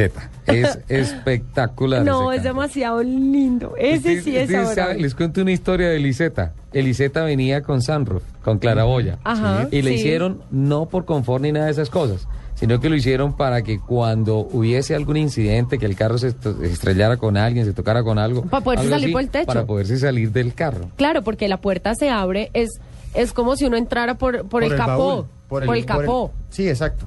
Exacto, y describe más o menos el mismo tipo de apertura que el baúl en la parte trasera de una camioneta. Sí. Se abre igual. Se abre hacia un lado. Cuando la puerta se abre, la puerta se abre por una bisagra vertical, desplaza con ella el timón y algunos elementos, ¿no? Sí, para poder se lleva el timón. Exacto, se lleva el timón y ahí los ocupantes se sientan y devuelven la puerta y el timón llega a situarse entre los pies. No, ese carro es demasiado lindo. Es bien chonchito. Es hermoso. Y hay una cosa de Liseta, la primera vez que lo vi pensé que también era de 3 ruedas, pero no, es de 4 ruedas. Es de 4 ruedas. Lo que pasa es que las de atrás, la trocha de atrás es muchísimo más pequeña que la trocha de adelante. Puede ser igual de grande que al de Lupi. Es un poquito más chiquito, es un poquito más chiquito. Un poquito más angosto, sobre todo. Un poquito no, mucho más pequeña. Mucho más pequeño que un Topolino. ¿Por ejemplo, tendrías problemas para subirte a ese carro? No, es perfecto. No. Porque cuando uno se sube, como decía Diego, tú abres la puerta y con la puerta se va el timón y todo. Uno se sienta, cierra su puerta, que es como traer el timón. El habitáculo queda completamente desocupado. Pero es que con esas piernas de garza que tú tienes, pues muy difícil. No me haga hablar, señora Asensio, déjeme presentar mi informe. Mire, este BMW fue uno de los microautos más exitosos producidos en los años posteriores a la Segunda Guerra Mundial, porque necesitaban un medio de transporte económico en distancias cortas. Se fabricó entre 1952 y 1953. Tiene un motor de 198 centímetros cúbicos con 2 cilindros, 2 tiempos. Exacto. Así, sencillito. Sí. Pero es demasiado lindo. Listo, entonces está tercero. El subcampeón. El subcampeón. El Austin Mini. El Austin Mini. Sí. El Austin, todo lo que sea Austin Healey es espectacular. El Austin Mini es absolutamente seductor. Es hermoso, decirlo. Es hermoso. Bueno, les cuento. Este carro fue producido entre, si esto se me queda quieto, gracias, es entre 1959 entre 1950 Diego, pero no sé si. Fue producido entre 1959 y el 2000, que ya después empezó a fabricar los grandotes, los que son, que son más robustos, que son los nuevos. Se fabricó bajo varias carrocerías. Un coupé de 2 puertas, una versión familiar, una furgoneta, la carrocería pickup y un modelo playero sin puertas, que era una versión todoterreno. ¿Está en inglés? Sí, señor. Se llegó a ensamblar en 10 países, incluyendo Chile, Uruguay y Venezuela. ¿Este es el de Mr. Bean? Exacto. Sí, señor, ese es el de Mr. Bean. Y en el puesto número 1... El campeón. La fanfarria. Que si me dan unos tambores, alguna cosa... Motores. Esperemos para que se despierten. Una fanfarria. Esto. Y el campeón es... número 1... El Fiat 500. No. Eso lo redactaste tú, ¿cierto? No. El Fiat 500, el 580. El Fiat 500 es el auto más, es catalogado como el auto más adorable de toda la historia. No sé, esta encuesta ya se me torció. No. Mire, nada tiene que ver que yo sea un amante de los Fiat, pero así lo catalogan. Yo no tengo la culpa. No sé. No, pero por primera vez en mucho tiempo le doy la razón a Lupi, me gusta. ¿Sí? Sí, no me va a decir que el Fiat 500 no es un auto que no provoca comérselo a pico. Basta con sombrerito, ¿no? Se le ve ahí la claraboya. Es que el 500 sí viene original. Está bonito. Es demasiado lindo. Sí. Fue fabricado entre 1957 y 1975. Hasta hace unos años que sacaron el 580, el nuevo, pues. Ajá. Pero es que el nuevo es divino. Sí. Mire una cosa, la primera encuesta, el primer premio que ganó el nuevo diseño del 580 fue entre la comunidad gay en Europa. Fue votado como el carro más pupi. Es demasiado lindo. Mire, cuando salió fue promocionado como un auto. No, sí, me sigue gustando, es hermoso. Fue promocionado como un auto económico y compacto, destinado a afrontar los altos niveles de congestión de las ciudades italianas. Sí. Pues es que como era tan chiquito, se mete en cualquier lugar. El automóvil se presenta al público el 4 de julio de 1957 y la velocidad máxima que alcanzaba o que alcanza aún, porque todavía hay muchos, 85 kilómetros por hora. Exacto. La publicidad, el primer cartel decía, increíble, a 80 kilómetros por hora. Sí, señor. Bueno, entre los adorables, especialmente desde el punto de vista ecológico, yo quiero hablarles ahora del Chevrolet Cobalt. Con Chevrolet Cobalt, más ecología en autos y motos. Chevrolet, siempre contigo. 11:34 de la mañana, don Ricardo Osorio, ¿qué nos cuenta? Sí, otra vez. Estaba muy bien acompañado hace 8 días en la... ¿Usted quiere enviar un saludo especial? ¿A quién? No, pues a la compañía. Don Ricardo. Ah, sí. Don Ricardo, que, me descrestó con una camioneta que me mostró de Chevrolet. Sí. Espectacular. Fue la Trailblazer, la que se lanzó en Medellín, a la que Lupi no quiso ir. Pero una cosa espectacular ese carro. Don Ricardo, ¿cómo le va? Ricardo. A todos, Nelson, estamos en deuda en una prueba de ruta en esa camioneta. Ricardo, Lupi, ¿cómo estás? Ricardo, ¿verdad que tú sí estás de acuerdo conmigo que el auto más adorable es el Fiat 500? Caramba, ¿qué te puedo decir? Tiene que ser Chevrolet, por favor. Él es de Chevrolet y estamos en la sección de Chevrolet. Pero no, Lupi, discúlpame, estamos hablando de una cosa totalmente diferente. Qué pena, Ricardo. En el fútbol diríamos, Lupi, que está en fuera de lugar. Tarjeta amarilla. Bueno, Ricardo, Chevrolet Cobalt. Lo que pasa es que los autos antiguos de Chevrolet son más autos de potencia. Estamos hablando de carros tiernitos. Ricardo, Chevrolet Cobalt, por favor. Qué gusto, Ricardo, y Diego, que estás allá, qué gusto saludarte, y a todos en Autos y Motos. Y hoy quiero hablarles de un detalle muy interesante del Chevrolet Cobalt. Manejándolo esta semana, quise hacer una prueba de capacidad en su enorme baúl, 563 litros, y fueron más las maletas que me tocó ponerme a buscar para que cupieran que el espacio que se pudo llenar. Es fantástico porque está diseñado desde adentro hacia afuera, con toda la comodidad para la familia, para 5 ocupantes, con toda la seguridad que implica un auto de esta categoría, con ABS, 2 airbags adelante, y en fin, las características que hacen que Chevrolet Cobalt sea el auto para la familia Chevistar y todas las comodidades. Así que los invito y espero hagamos una prueba con Nelson, con todos, en este fabuloso nuevo Chevrolet Cobalt. Sí, la seguridad, el espacio, el confort y el bajo consumo de gasolina son atributos que tienes en cuenta a la hora de pensar en un carro para ti. Te invitamos a que conozcas en nuestros concesionarios un Chevrolet Cobalt, un carro que tiene mucho que ofrecerte para hacer tu vida más sencilla. Chevrolet, siempre contigo. Hay tantos lugares que conocer. Lo más importante es llegar cómodo, compartirlo en familia y sobre todo ver esas caritas llenas de ilusión mirando por la ventana. Visita tu concesionario y prueba un Chevrolet Cobalt con sorprendente bajo consumo de gasolina, Chevistar y un espacio envidiable. Todos están invitados. No te detengas. Chevrolet, siempre contigo.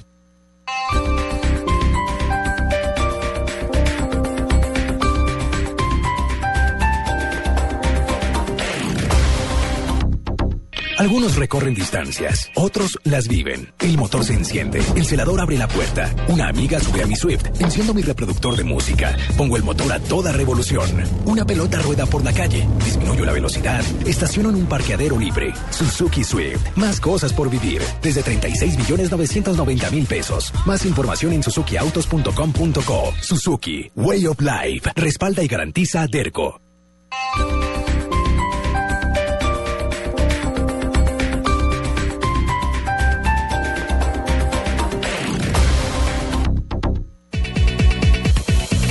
De la mañana, 38 minutos, continuamos adelante, tenemos más reportes en redes sociales, Lupi. Karina Castillo hoy está...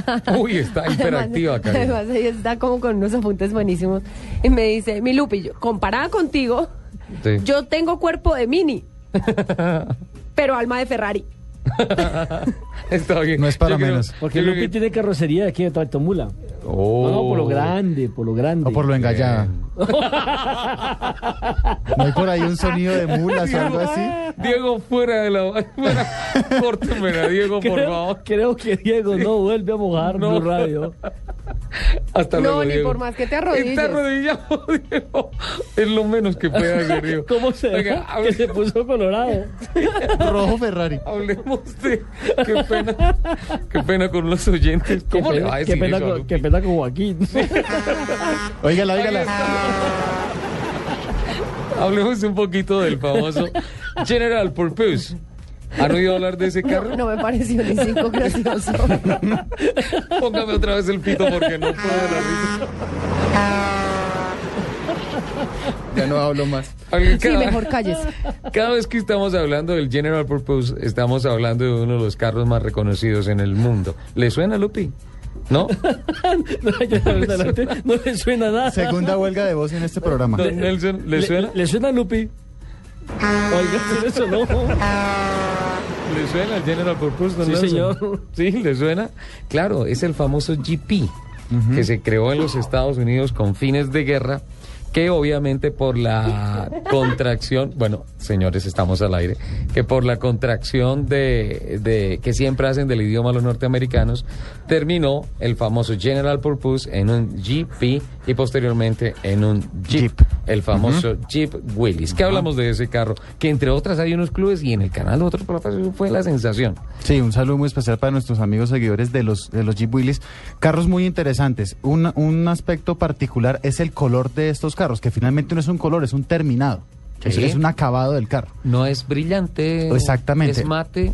¿Qué pasó? Ubiquémonos en la Segunda Guerra Mundial, en la década de los 40, primera mitad de los 40, cuando muchas marcas fueran llamadas a presentar un modelo de vehículo que pudiera ir a la guerra, que pudiera cumplir con unas especificaciones específicas de transporte, de confiabilidad, de uso, de autonomía y todo eso. Uno de los aspectos que se requerían para que el auto fuera aceptado era unas condiciones de peso. ¿Por qué? Porque el vehículo, dentro de los requerimientos de diseño, debía resistir a ser lanzado desde un avión militar o debería resistir a fuertes cargas, sobre todo por en cuestión del peso en cuanto a las capacidades de los vehículos que iban a llevarlos a la zona de batalla.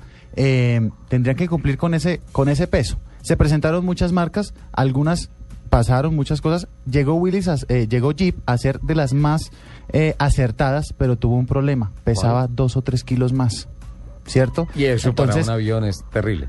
Ese peso final de esos 3 kilos, después de que ya habían pesado mucho más, pero le quitaron cosas y cosas y cosas al carro, hasta que 2 o 3 kilos más. ¿Cuál fue la última solución? Quitar la última capa de pintura del carro. Por eso es que el Jeep Willys... ¿Pesaba tanto la capa? Exacto, o sea...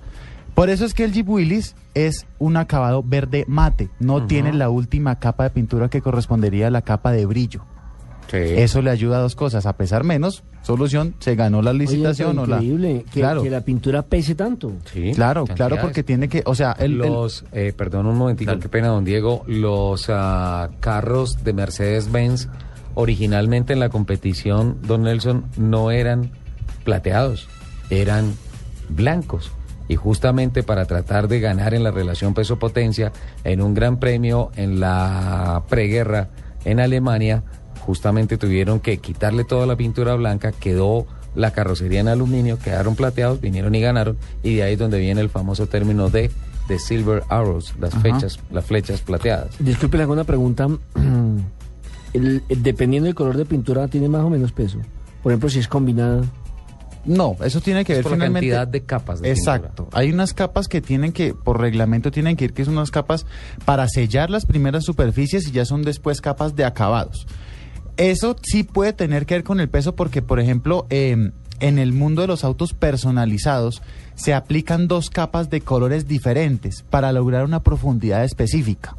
¿Sí me hago entender? ¿A qué voy con los colores? Muchos colores de los carros se escogen no por el color como tal, sino como son reflejados por la luz.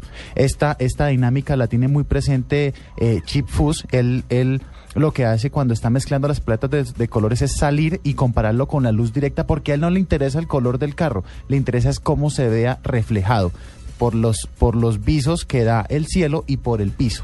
Eso es muy importante tenerlo en cuenta, que el color... Entonces ahí, si tengo dos capas de color, ya empieza el peso a cambiar. Pero se ve mucho más, o se nota mucho más, visualmente hablando, sobre la línea ecuatorial, es decir, porque aquí tenemos un clima, un sol casi que permanente. Sí. Pero por ejemplo en Inglaterra, que todo el tiempo frío...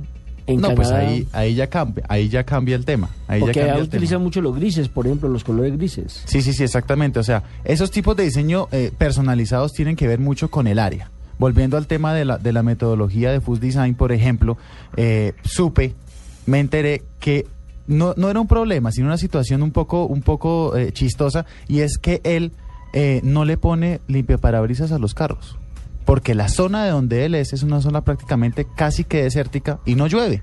Entonces sus diseños no incluyen ese tipo de funciones. Entonces ahí es donde empiezan a verse todas esas respuestas de diseño y todas esas que curiosidades. Que fueron inventados por una norteamericana, por mujeres, ¿no? Sí, por una mujer que lo contamos cuando estábamos en la feria del automóvil, sí, que se subió a un trolley, lo que llamamos trolley aquí en Colombia, y observó que cuando llovía demasiado, la nieve pegaba en el parabrisas, le tocaba al conductor bajarse y limpiar la mano. Entonces ella se inventó los famosos parabrisas, pero lo pudo patentizar casi que 20 años después. Ajá. Creo que fue Henry Ford, si mal no estoy, el que le compró la idea y logró patentizarlo. Pero ¿qué pasa, por ejemplo, observando esos especiales que dan en los diferentes canales internacionales? Vi cómo pintan, por ejemplo, los BMW cuando los personalizan, y los meten a una piscina. Tiene que ver con el tema de cómo se sella el color y cómo se adhiere a la superficie del vehículo. Básicamente es la base, es lo que viene antes de la imprimación. Exactamente, de la primera, hay que tener en cuenta. Poner todos los anticorrosivos, para poner la fijación de los selladores, todas estas cosas.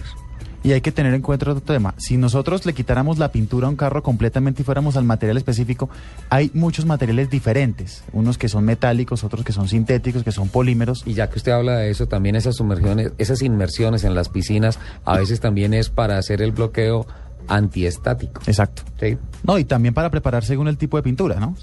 Entonces, ¿qué es lo que pasa? Los diferentes... Para evitar corrientes parásitas, corrientes estáticas a lo largo de toda la estructura metálica del carro.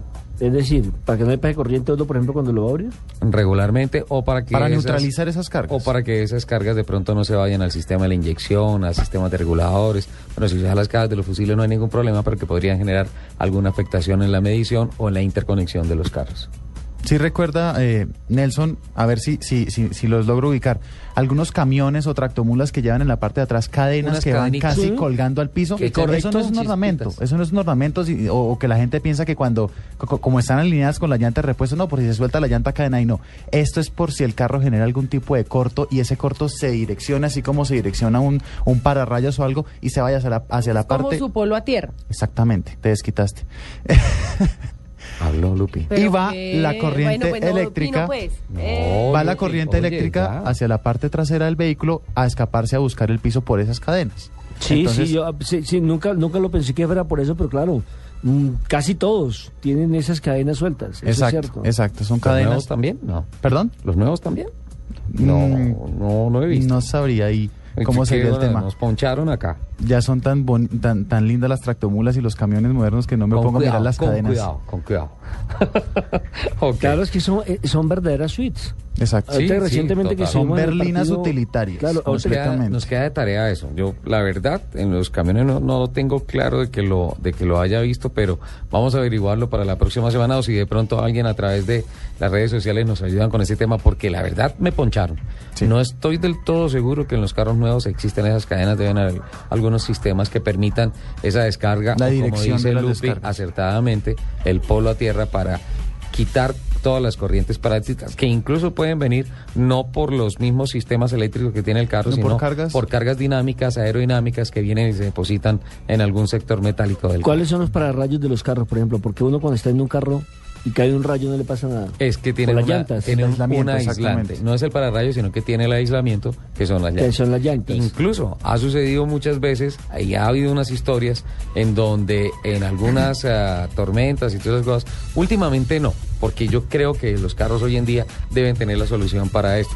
Insisto, ofrezco disculpas porque no lo sé, voy a investigarlo con el tema de las cadenitas de los carros nuevos, pero ha sucedido anteriormente que una persona está viajando, pasa por una tormenta, llega a la casa y cuando se baja del carro, ¡pum!, muerto por una sobrecarga eléctrica. Mira, Juli, esa es la camioneta que quiero comprar. ¿Cuál? ¿La que se están llevando? Sí, esa. Pero, señor, ¿por qué se están llevando la camioneta que quiero? ¿No? Lo siento, señor, pero la acaban de comprar. No dejes que se lleven el carro que quieres. Ven al bodegazo Sinascar y aprovecha nuestros increíbles precios. Visítanos este 15, 16 y 17 de marzo en Corferias. Aprovecha nuestras excelentes condiciones de financiación, precios especiales y sale estrenando carro desde solo 15.990.000 pesos. Entrada libre en Corferias. Promoción válida para vehículos modelo 2013. Sinascar, el poder del resto. Esta es Blu Radio, la nueva alternativa. Escúchanos ya con Presta Ya del Banco Popular, el crédito de libre inversión que le presta fácilmente para lo que quiera. Sergio, ¿cómo le fue a las Bahamas? Oiga, pero no se bronceó, fue nada, ¿no? Bueno, es que mi esposa y yo sacamos cuentas. Ya se terminó viajando a los nevados en Chile y por eso llegó igual de blanco. No, sacamos el presupuesto y nos dimos cuenta que pues no estábamos tan cansados.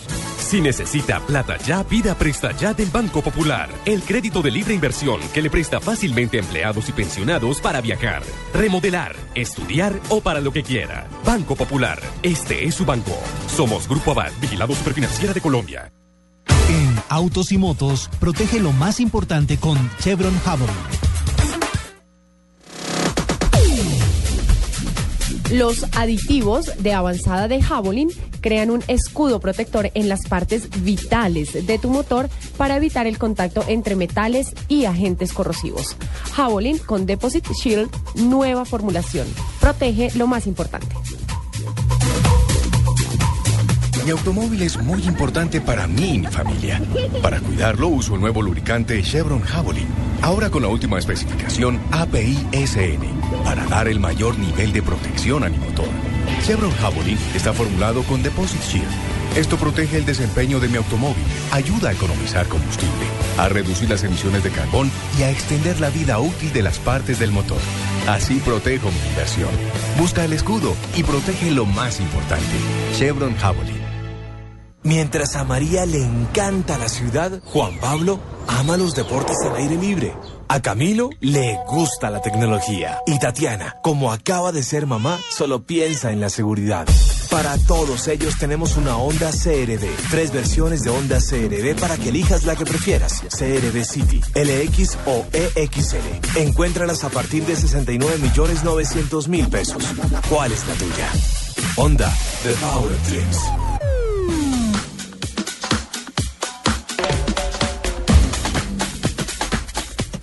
De la mañana, 51 minutos. Hay carrera este fin de semana en el circuito semipermanente de Cabaza, en el Cali. Valle del Cauca, en Cali. Camino a Candelaria, de Juanchito para allá, del puente para allá. Está el circuito semipermanente, realmente es una kilómetro 10 vía mayorista. Cali Candelaria. ¿Sí? ¿Qué nos cuenta de eso, Nelson? Tenemos la programación, tenemos también, mire, tenemos programación para este domingo. En Cabaza, como usted lo decía, en la ciudad de Cali, este es un evento organizado por la Federación Automovilística Colombiana. También tenemos entre sábado, o sea, entre hoy y mañana, la primera valla del campeonato Copa MAC de Automovilismo, sí, que es el organizado en Cali Racing Club, con el aval de la Federación Colombiana de Automovilismo en el circuito de Cabaza, a 10 kilómetros en la vía Cali Candelaria, es decir, ahí. Sí, pasas por Juanchito, ahí paras, escuchas 2, 3 temitas de salsa y sigues hasta que llegas a la central mayorista de Cabaza. Mire, mañana la programación de 7 a 9:30 el ingreso de los carros de la competencia a la zona de pits. Sí. A las 10 los actos protocolarios. A las 10:10 la primera manga turismo de calle. A las 10:30 la primera manga super turismo. A las 11 la primera manga super turismo de 16 a 2.200 centímetros cúbicos. A 2.200, sí. A la 1:45 tenemos la segunda manga turismo calle, mientras que a las 12:15, 12:05 para ser más exacto, la segunda manga super turismo, que es de 1.200 centímetros cúbicos 8B. 8 válvulas, sí. 8 válvulas, y a las 12:35 la Super Turismo 16 válvulas, 2.200 centímetros cúbicos. Qué bien, está interesante la programación. Entonces todo el día en Cabaza, arrancan la temporada 2013 en la Central Mayorista. Un saludo muy especial a don Aníbal Aguirre en Cali y también a don Melkin Marín, el representante del club Cali TC, así lo está organizando, su club Cali TC, que entre otras saca un nuevo Pichirilo Racing, un nuevo Mazda con motor 2 litros, con todos los fierros. A Melkin, a toda su familia, a toda la gente que nos sigue en Cali, que escucha Autos y Motos de Blu Radio, gracias por seguirnos y también mucha suerte en la pista. Ricardo, usted estuvo esta semana en el almuerzo que hubo lanzamiento, creo que fue de Shell, donde iba a haber un show especial que se va a lanzar. ¿Cómo es el cuento? Sí, Lupi nos tiene un reporte. Ah, no, es que Lupi no fue. ¿Tampoco? No, tampoco. ¿Cómo le fue con lo del Ferrari? ¿Cómo le fue con lo del Nissan Leaf? ¿Cómo le fue en Medellín? En Medellín me imagino que bien. Estuvo espectacular la presentación que se hizo de el famoso Driven to Extreme, una presentación que se hizo globalmente y que arrancó ayer a las 6 de la tarde a través de Discovery Channel. Hoy a mediodía, en 6 minutos, va a empezar la repetición del primer capítulo, una prueba de verdad en condiciones extremas, en donde se llevaron unos vehículos con estrellas de Hollywood, con pilotos ex corredores de Fórmula 1, del Campeonato Mundial de Motociclismo, a la zona más fría del planeta y después a la zona más caliente del planeta, en Siberia y en el desierto de la China, el desierto de la muerte, poniendo a prueba todos estos temas de lubricación y todos espectaculares. Pero, ¿es como una demostración o fue como una especie de reality? Yo creo que usted dijo la palabra, don Nelson. Es realmente un reality, porque se hace una prueba y se ponen las cámaras y se hace el seguimiento de todas las cosas que pasan con estos personajes en unos recorridos verdaderamente increíbles. También me enteré que quieren hacerlo aquí en Colombia, con protagonistas colombianos, con actores, con actrices. Bueno, ya que usted había puesto el tema de Cali, hablando de Cabaza y que arranca el campeonato de Occidente de automovilismo, pues justamente en Cali está Marcela Gallo, la gerente de mercadeo de Shell Colombia, que fue la que hizo ese anuncio tremendo que en Colombia también viene capítulo de el Driven to Extreme. Marcela, bienvenida a Autos y Motos de Blu Radio. ¿Cómo le va? Marcelita. ¿Por allá? Muy bien. Me imagino que nos traerá al regreso Manjar Blanco. Manjar mínimo, Blanco, ¿no? Sí. Pues les cuento que sí, hoy aterricé aquí en la Sultana del Valle para un evento que tenemos en la noche, pero exactamente estaba escuchándolos ustedes porque es unos 5 minutos estoy buscando donde poder ver en Discovery la repetición del primer capítulo de Driving to Extreme. Sí, ahorita a mediodía, a las 12 en punto, arranca la repetición del primer capítulo que se presentó ayer, que fue espectacular ver a Mika Salo, un corredor de Fórmula 1, tratando de manejar un carro en la nieve a menos 55 grados centígrados. No, pero eso es algo brutal. No, es una cosa increíble, Incluso están en una entrevista y él casi que la tiene que parar porque tenía ya problema la nariz, estaba completamente roja del frío que tenía. Es una cosa increíble. Marcela, ¿de dónde nace esta iniciativa? ¿De dónde sale esta idea de hacer un Driven to Extreme global en todo el planeta? Bueno, básicamente todo nace es una idea de la marca de Shell Helix. Ustedes saben que siempre este tipo de lubricante está en búsqueda de desafiarse él mismo y siempre buscar la manera de demostrar el poderío que representa en un vehículo, ¿no? Entonces, por esta razón, el equipo global de la marca decidió llevar al máximo extremo en las competencias que tú acabas de decir, o digamos estos 3 episodios en particular con climas muy extremos, para poder ver realmente ese gran poderío en acción, ¿no? Básicamente es una estrategia global. Nosotros en este momento, como tú lo dijiste, estuvimos con todos los medios mostrando, digamos, estos 3 primeros capítulos que van a ocurrir durante este mes de marzo a través de Discovery. Pero pues la nota más importante aquí es que definitivamente no vamos a buscar solamente celebridades del mundo ni deportistas muy conocidos, sino poder tener esta gran experiencia en qué mejor que nuestra geografía colombiana, ¿no? Entonces, pues ese es nuestro reto para este segundo semestre y pues así lo vamos a hacer. ¿En qué parte empiezan a hacer el reality?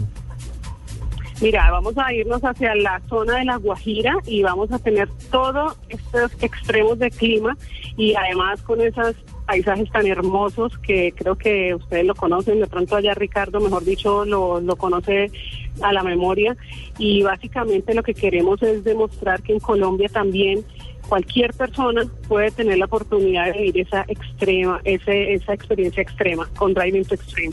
En esa presentación, Nelson, se habló de recorridos, primero aprovechando el pico nevado más cerca al mar que hay en el planeta, que es la Sierra Nevada de Santa Marta, saliendo a la bahía más bella de América, llegando a la sierra, a unos parajes, obviamente, porque hasta la cima no hay posibilidades. Ahora llegamos por el helicóptero. Exacto. De ahí pasar hacia La Guajira, ir hasta Riohacha, pasar por el humedal de los Flamingos, por Manaure. Pero más o menos es el mismo recorrido que teníamos planificado para el mes de septiembre. ¿Ese es? Exactamente. Entonces sería aprovechar esta comunicación con Marcela Gallo para que se comprometa de que de verdad nos da cupo a Blu Radio, un carro que va a ir equipado para autos y motos, sí o sí. Mira, aquí estamos súper bienvenidos, creo que vamos a irnos con todo este primer año y sabemos que van a ser muchos años de muchas cosas y experiencias extremas en Colombia, básicamente porque tenemos un país hermoso por explotar y qué mejor de la mano con una marca como Shell Helix para demostrar esos desafíos. Pues Marcela, le agradecemos infinitamente que nos abra las puertas del evento así, a Autos y Motos, a Blu Radio. Le agradecemos la información y pues bueno, manjar blanco cortado, por favor. Por favor, con aborrajado. Gracias. Marcela Gallo, gerente de mercadeo de Shell Colombia, dándonos esta información. 11:59. Vamos ya con voces y sonidos de Colombia y del mundo. Y venimos después del mediodía para la última parte de media hora de Autos y Motos. Hay tantos lugares que conocer. Lo más importante es llegar cómodo, compartirlo en familia y sobre todo ver esas caritas llenas de ilusión mirando por la ventana. Visita tu concesionario y prueba un Chevrolet Cobalt con sorprendente bajo consumo de gasolina, Chevistar y un espacio envidiable. Todos están invitados. No te detengas. Chevrolet, siempre contigo.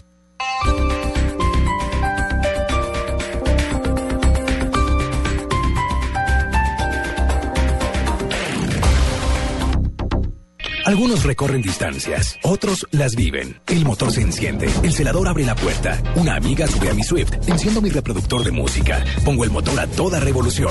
Una pelota rueda por la calle, disminuyo la velocidad, estaciono en un parqueadero libre. Suzuki Swift, más cosas por vivir, desde $36.990.000. Más información en suzukiautos.com.co. Suzuki, Way of Life, respalda y garantiza a Derco.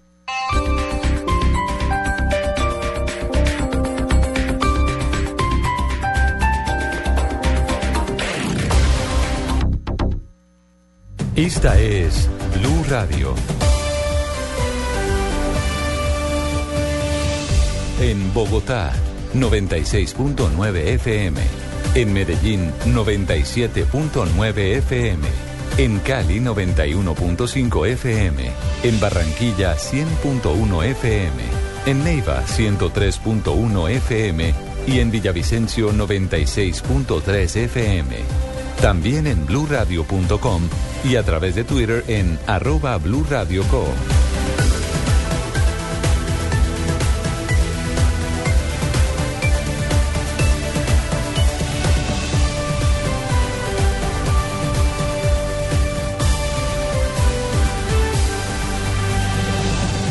Blu Radio, la nueva alternativa.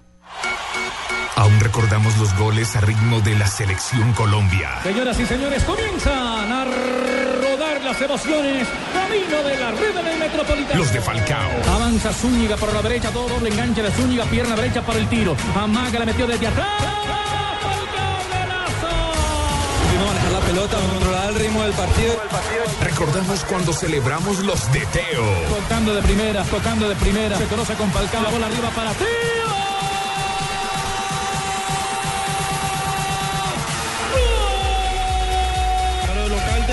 Fuerte nosotros y lo demostramos con categoría, respetando al rival. Y los de James. El carro de Colombia, la bola dentro, ¡qué golazo! Se llama James Rodríguez, de Colombia. Este 22 de marzo celebraremos de nuevo, gracias a la Selección Colombia. Blu Radio presenta eliminatorias al Mundial 2014 Colombia-Bolivia desde Barranquilla con Javier Fernández, Carlos Alberto Morales, Ricardo Rego, Javier Hernández Bonet y el equipo deportivo de Blu Radio. El fútbol a ritmo de Blu Radio y BluRadio.com, la nueva alternativa. Voces y sonidos de Colombia y el mundo en Blu Radio y BluRadio.com, porque la verdad es de todos. 12 del día, 3 minutos en Blu Radio. Soy Julián Calderón y hasta ahora hacemos un resumen informativo de las principales noticias de este sábado 16 de marzo. Comenzamos.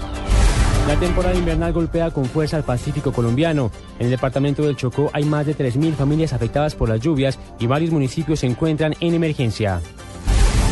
En Buga, Valle del Cauca, se mantiene la afectación en más de 10 veredas de la zona rural del municipio. Una creciente del río Guadalajara se llevó las vías que comunican a más de 50 familias campesinas con su casco urbano.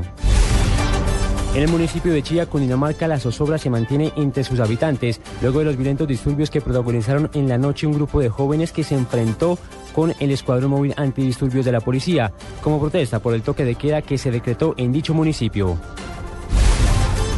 El Papa Francisco sostuvo esta mañana su primer encuentro con la prensa mundial en una audiencia donde se mostró sencillo y sonriente. Envió un mensaje de respeto y tolerancia hacia otras religiones y hacia los no creyentes. Aseguró que durante su pontificado se buscará una iglesia de pobres y para pobres. A esta hora, decenas de ciudadanos inconformes por el elevado costo del impuesto predial protestan en el norte de Bogotá, porque la administración no les ha escuchado sus quejas y espera que tome medidas al respecto. Vamos entonces a las 12:04 de la tarde con el desarrollo de la información. El director de la Unidad Nacional para la Gestión de Riesgo de Desastres, Carlos Iván Márquez, en diálogo con Blu Radio señaló que son por lo menos 3.000 las familias damnificadas en el departamento del Chocó por el fenómeno invernal que apenas empieza y que se sentirá con mucha fuerza hasta mediados de este año. Es alrededor de unas 3.000 familias que se han visto afectadas. Y sobre ese espacio, pues nosotros como Gobierno Nacional hemos estado en contacto con el gobernador y con el Consejo Departamental. Hoy se hace ya un censo más cercano a la realidad para emprender las acciones de atención tanto de la parte humanitaria como la parte de banco y materiales que se requiera para la afectación de las viviendas que se puedan ver visto afectadas. No hay reporte de personas desaparecidas ni personas heridas. 12 de la tarde, 5 minutos. A esta hora en Chía, Cundinamarca, hizo zozobra entre sus habitantes, luego de los violentos enfrentamientos que se originaron allí anoche como protesta al toque de queda para menores de edad. A esta hora saludamos a nuestra periodista Angie Camacho. Angie, buenas tardes. ¿Cuál es la situación de tensión a esta hora en este municipio de Cundinamarca? Buenas tardes, pues a esta hora la situación es de zozobra entre los habitantes del municipio de Chía en Cundinamarca, porque ellos han señalado que temen que en cualquier momento nuevamente vuelven a registrarse las mismas protestas del día de ayer. El balance que nos ha entregado el subcomandante de la policía de Cundinamarca son 13 menores aprehendidos, igualmente 27 personas mayores de edad que fueron trasladados a las instalaciones de la fiscalía y que serán judicializados. Estas personas estaban participando de la protesta que se registró en el día de ayer. Según los habitantes, según los comerciantes, la situación fue muy confusa porque de un momento a otro empezaron a lanzar piedras, gases lacrimógenos, los establecimientos comerciales tuvieron que ser cerrados, los manifestantes emprendieron la agresión contra las instalaciones, no solamente de la alcaldía de Chía, sino también de la estación de policía. A esta hora, para describir un poco qué es lo que se vive allí, el cuerpo del ESMAD de la policía se encuentra acordonando todas las instalaciones de la policía. Ellos temen que pueda volver a registrar una protesta como la del día de ayer y un poco los habitantes temen abrir sus negocios, lo han hecho con mucha precaución porque ellos han dicho que algunos vidrios resultaron rotos, la gente tuvo que salir rápidamente, las personas que estaban en el comercio, muchas se fueron sin pagar y ellos dicen que obedece a que hay un brote de inseguridad en este municipio y que las autoridades hasta el momento no han tomado cartas en el asunto. Blu Noticias intentó contactar al alcalde de Chía, pero hasta el momento no nos ha dado ninguna respuesta. Gracias, Angie, por ese completo informe. Estaremos pendientes a la situación de cómo evoluciona el orden público en Chía Cundinamarca. Y a esta hora hablamos del Papa Francisco, que esta mañana muy temprano sostuvo su primer encuentro con más de 6.000 periodistas que están cubriendo en el Vaticano precisamente todo esto del conclave y toda su posesión como monarca de la Iglesia. En la audiencia, el Papa aseguró que durante su pontificado la Iglesia tratará de llevar un mensaje de austeridad. Ya él lo había notado y lo había mostrado en varias actuaciones anteriores. Información desde el Vaticano con nuestra corresponsal Juliana Plata. El Santo Padre ha saludado hoy en el aula Paulo VI del Vaticano a unos 6.000 periodistas y representantes de los medios de comunicación de 81 naciones que en estos días cubren toda la información relativa al cónclave.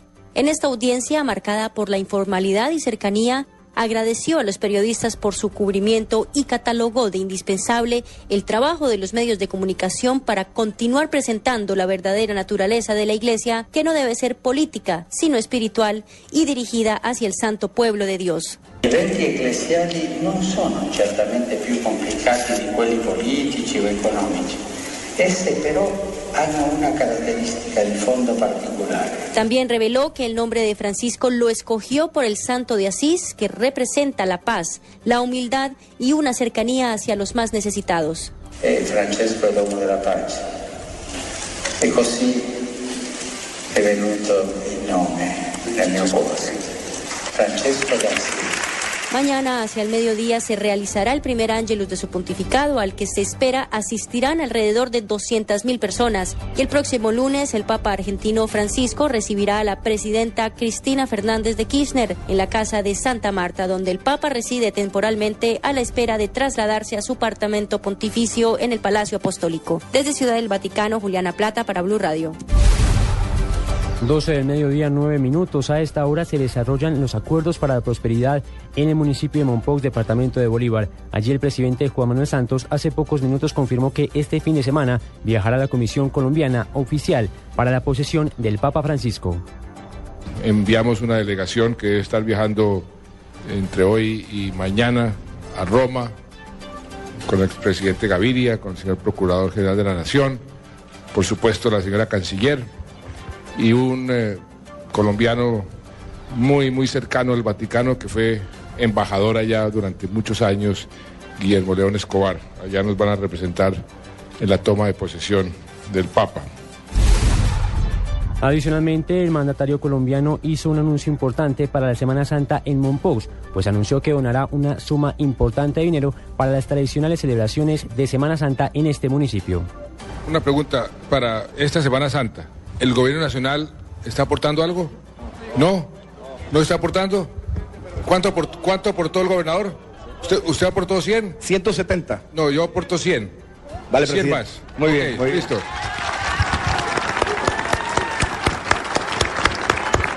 Yo tuve el inmenso placer y el inmenso honor de estar aquí en una Semana Santa y me di cuenta de la importancia que tiene. Entonces, damos esos 100 con todo el amor y todo el gusto.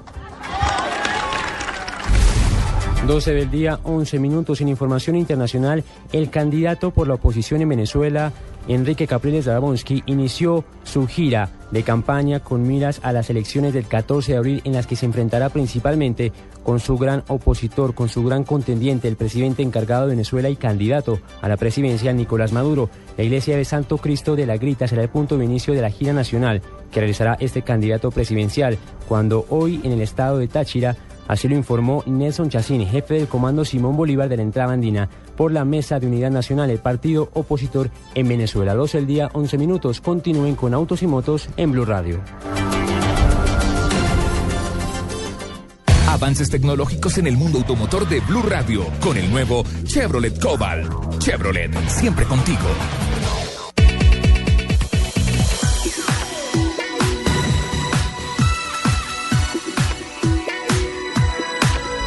Del día, 11 minutos, entramos al último segmento, a la última parte de nuestro programa Autos y Motos de Blu Radio, con avances tecnológicos. Ya entró a pits, ya hizo el cambio de llanta, ya ripostamos, pusimos combustible, estamos listos para la parte final de la carrera. De largo. Sí, ahí vamos.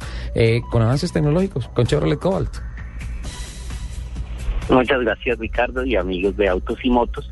En este momento quiero contarles de esos avances tecnológicos en la maquinaria, en la motorización del nuevo Chevrolet Cobalt. Este es un motor 1.8 litros que se denomina Ecoflex. Es un motor muy eficiente, de alta relación de compresión. No significa que necesite combustible de alto octanaje, porque hoy en día la tecnología lo permite hacer. ¿Cuál es esa? Se llama el sistema cero, o System Zero, como se denominó en la fuente. Significa que la distribución del aire en la admisión es especialmente diseñada para mejorar esa entrada de aire, esa relación de compresión y, por supuesto, la mejora en el consumo de combustible. Un motor 1.8 de unas prestaciones importantes, un torque alto, 16 kilogramos para ese motor es muchísimo, que se traduce fácilmente en arrancadas con toda la familia desde cero, desde el semáforo, que se siente enérgico y con toda la comodidad de un sedán, con Chevy Star y todo lo que pueden encontrar en él. Por favor, visiten los concesionarios Chevrolet y pidan su test drive en el nuevo Chevrolet Cobalt. Si estás buscando un carro con gran espacio interior para siempre estar cómodo, que consuma muy poca gasolina y que además te ofrezca entretenimiento y seguridad, el nuevo Chevrolet Cobalt es la mejor opción. Con Chevistar podrás viajar y recorrer el camino siempre seguro. Y además, dispones del servicio Music Streaming vía Bluetooth para escuchar la música que más te gusta sin usar cables. Ven a nuestros concesionarios y prueba ya el tuyo. Chevrolet, siempre contigo. Hay tantos lugares que conocer. Lo más importante es llegar cómodo, compartirlo en familia y sobre todo ver esas caritas llenas de ilusión mirando por la ventana. Visita tu concesionario y prueba un Chevrolet Cobalt con sorprendente bajo consumo de gasolina, Chevistar y un espacio envidiable. Todos están invitados. No te detengas. Chevrolet, siempre contigo. Don Nelson Asensio, la pregunta que se hace todo el mundo con relación al nuevo Papa y el Papamóvil. Pues si usted recordará que terminando el año 2012 hablamos del Papamóvil y de la firma Mercedes-Benz, que fue la encargada de crear el último Papamóvil para Benedicto XVI en un color blanco espectacular.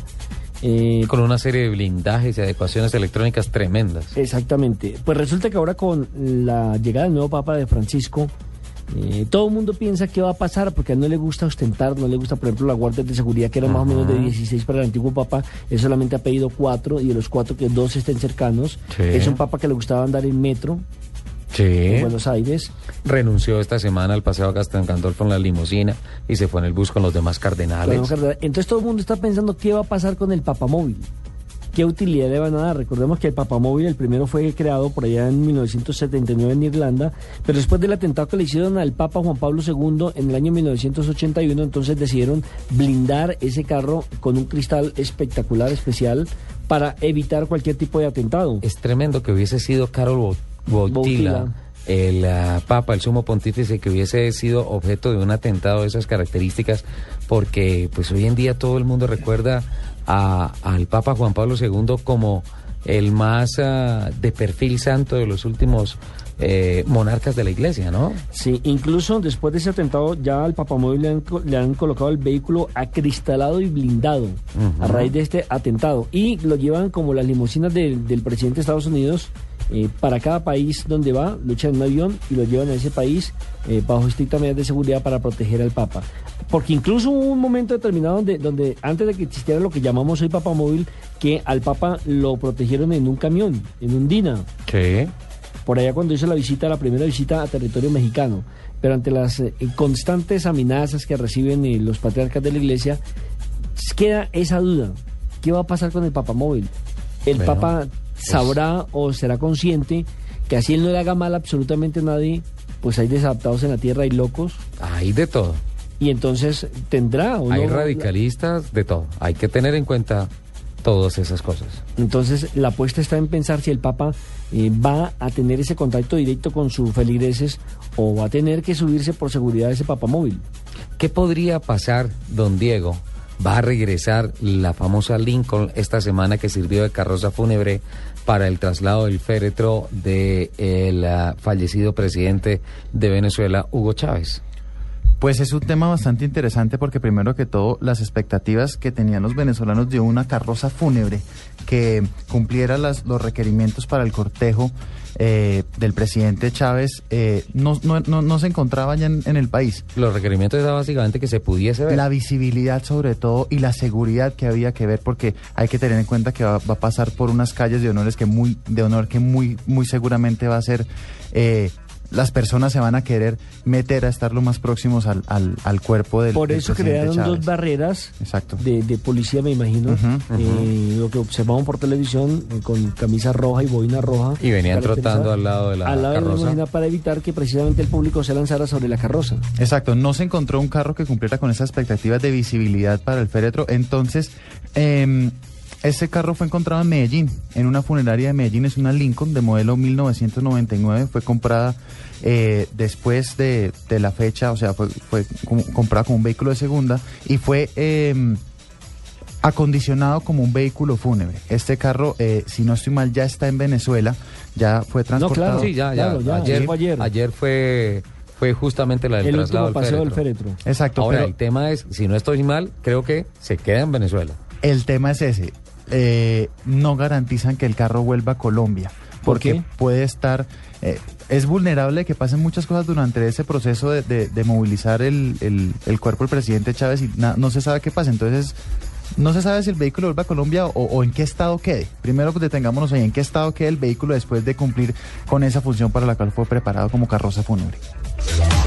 Mira, Juli, esa es la camioneta que quiero comprar. ¿Cuál? ¿La que se están llevando? Sí, esa. Pero, señor, ¿por qué se están llevando la camioneta que quiero? No. Lo siento, señor, pero la acaban de comprar. No dejes que se lleven el carro que quieres. Ven al bodegazo Sinascar y aprovecha nuestros increíbles precios. Visítanos este 15, 16 y 17 de marzo en Corferias. Aprovecha nuestras excelentes condiciones de financiación, precios especiales y sale estrenando carro desde solo 15.990.000 pesos. Entrada libre en Corferias. Promoción válida para vehículos modelo 2013. Sinascar, el poder del respaldo. Los domingos, Vanessa de la Torre y Héctor Riveros nos llevan a un recorrido por el mundo de 10 de la mañana a 12:30 del mediodía. Mundo Blu, un espacio para divertirnos, aprender, conocer y entender cómo es el mundo. En Blu Radio, Mundo Blu, un recorrido por lo que pasa en el mundo. Mientras a María le encanta la ciudad, Juan Pablo ama los deportes al aire libre. A Camilo le gusta la tecnología. Y Tatiana, como acaba de ser mamá, solo piensa en la seguridad. Para todos ellos tenemos una Honda CRV. 3 versiones de Honda CRV para que elijas la que prefieras. CRV City, LX o EXL. Encuéntralas a partir de 69.900.000 pesos. ¿Cuál es la tuya? Honda, The Power of Dreams. En el Autódromo Tocancipá este fin de semana también arranca fiebre de automovilismo con piques de cuarto de milla y carreras de camper cross. Don Diego. Bueno, para terminar, tengo una pregunta. Yo creo que Ricardo la sabe.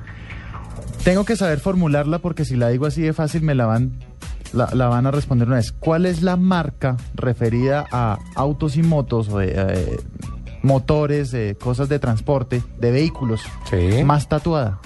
Ah, sí, yo ya la sé. Es que dato tan curioso.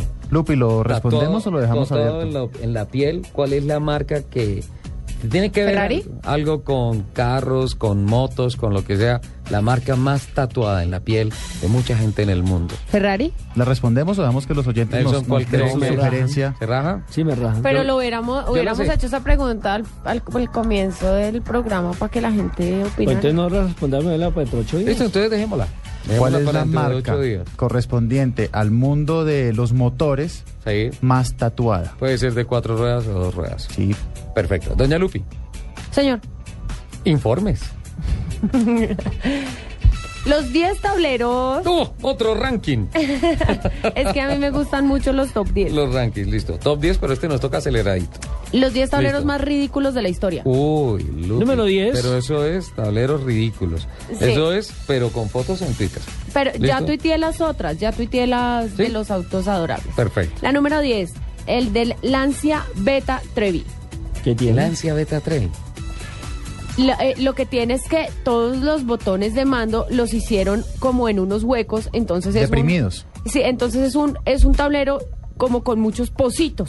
Sí. Como si los elementos, como si los testigos estuvieran empotrados dentro del... Es que se inspiraron en la luna. Sí, es como, aquí lo definen que es como si el querido Lancia contrajera viruela plástica. Pues podría ser. Sí. Viruela negativa.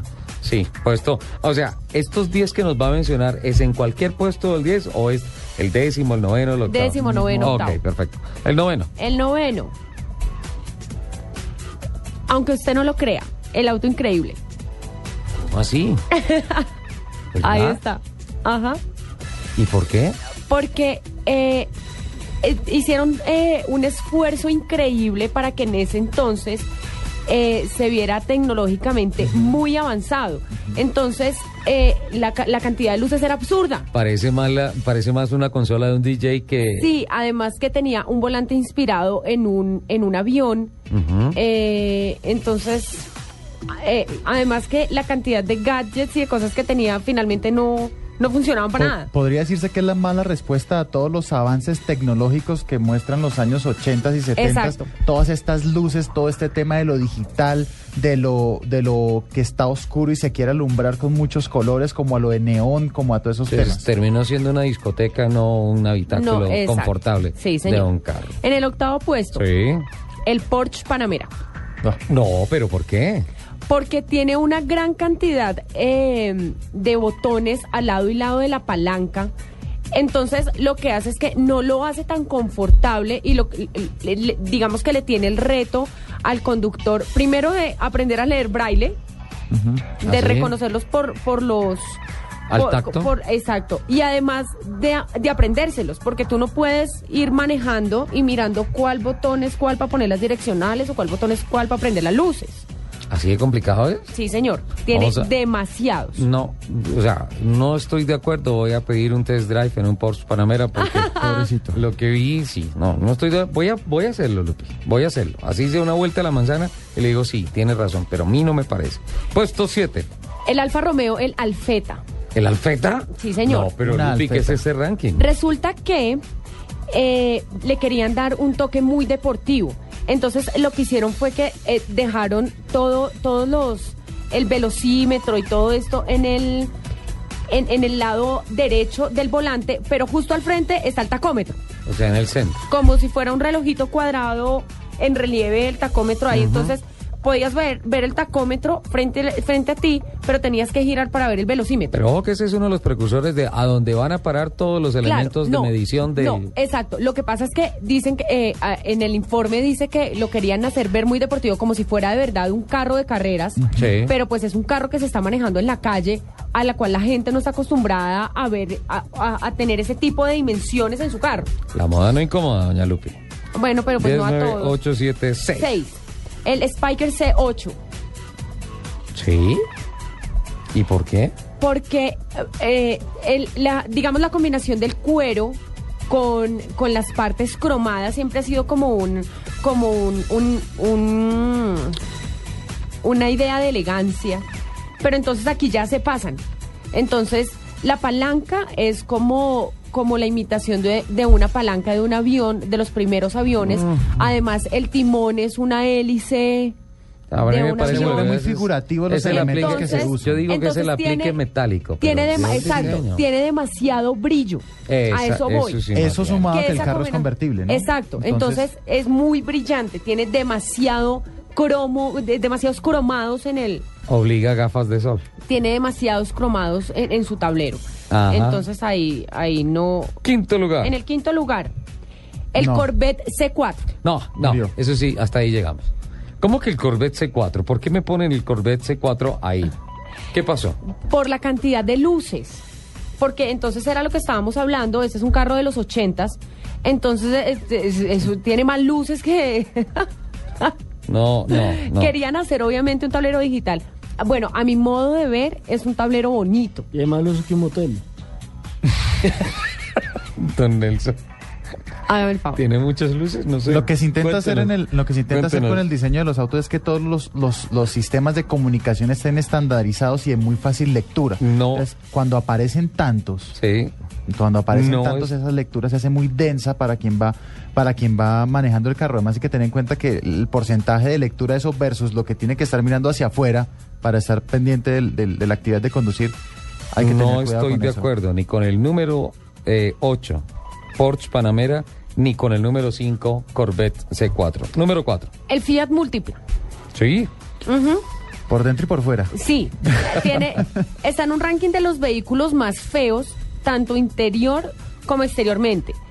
El tablero de la Múltipla no está muy bien ubicado, además que tiene solo el timón y al lado derecho están como todas lo que va en un tablero. El panel de instrumentos. Exacto. Parece una fortaleza de aluminio. Exactamente. Sí, muy feo. Además, la palanca está ahí como en el aire, como... Sí. Lupín, queda un minuto para además de que por fuera el carro pareciera ser como un... En el tercero está el Citroën GSA.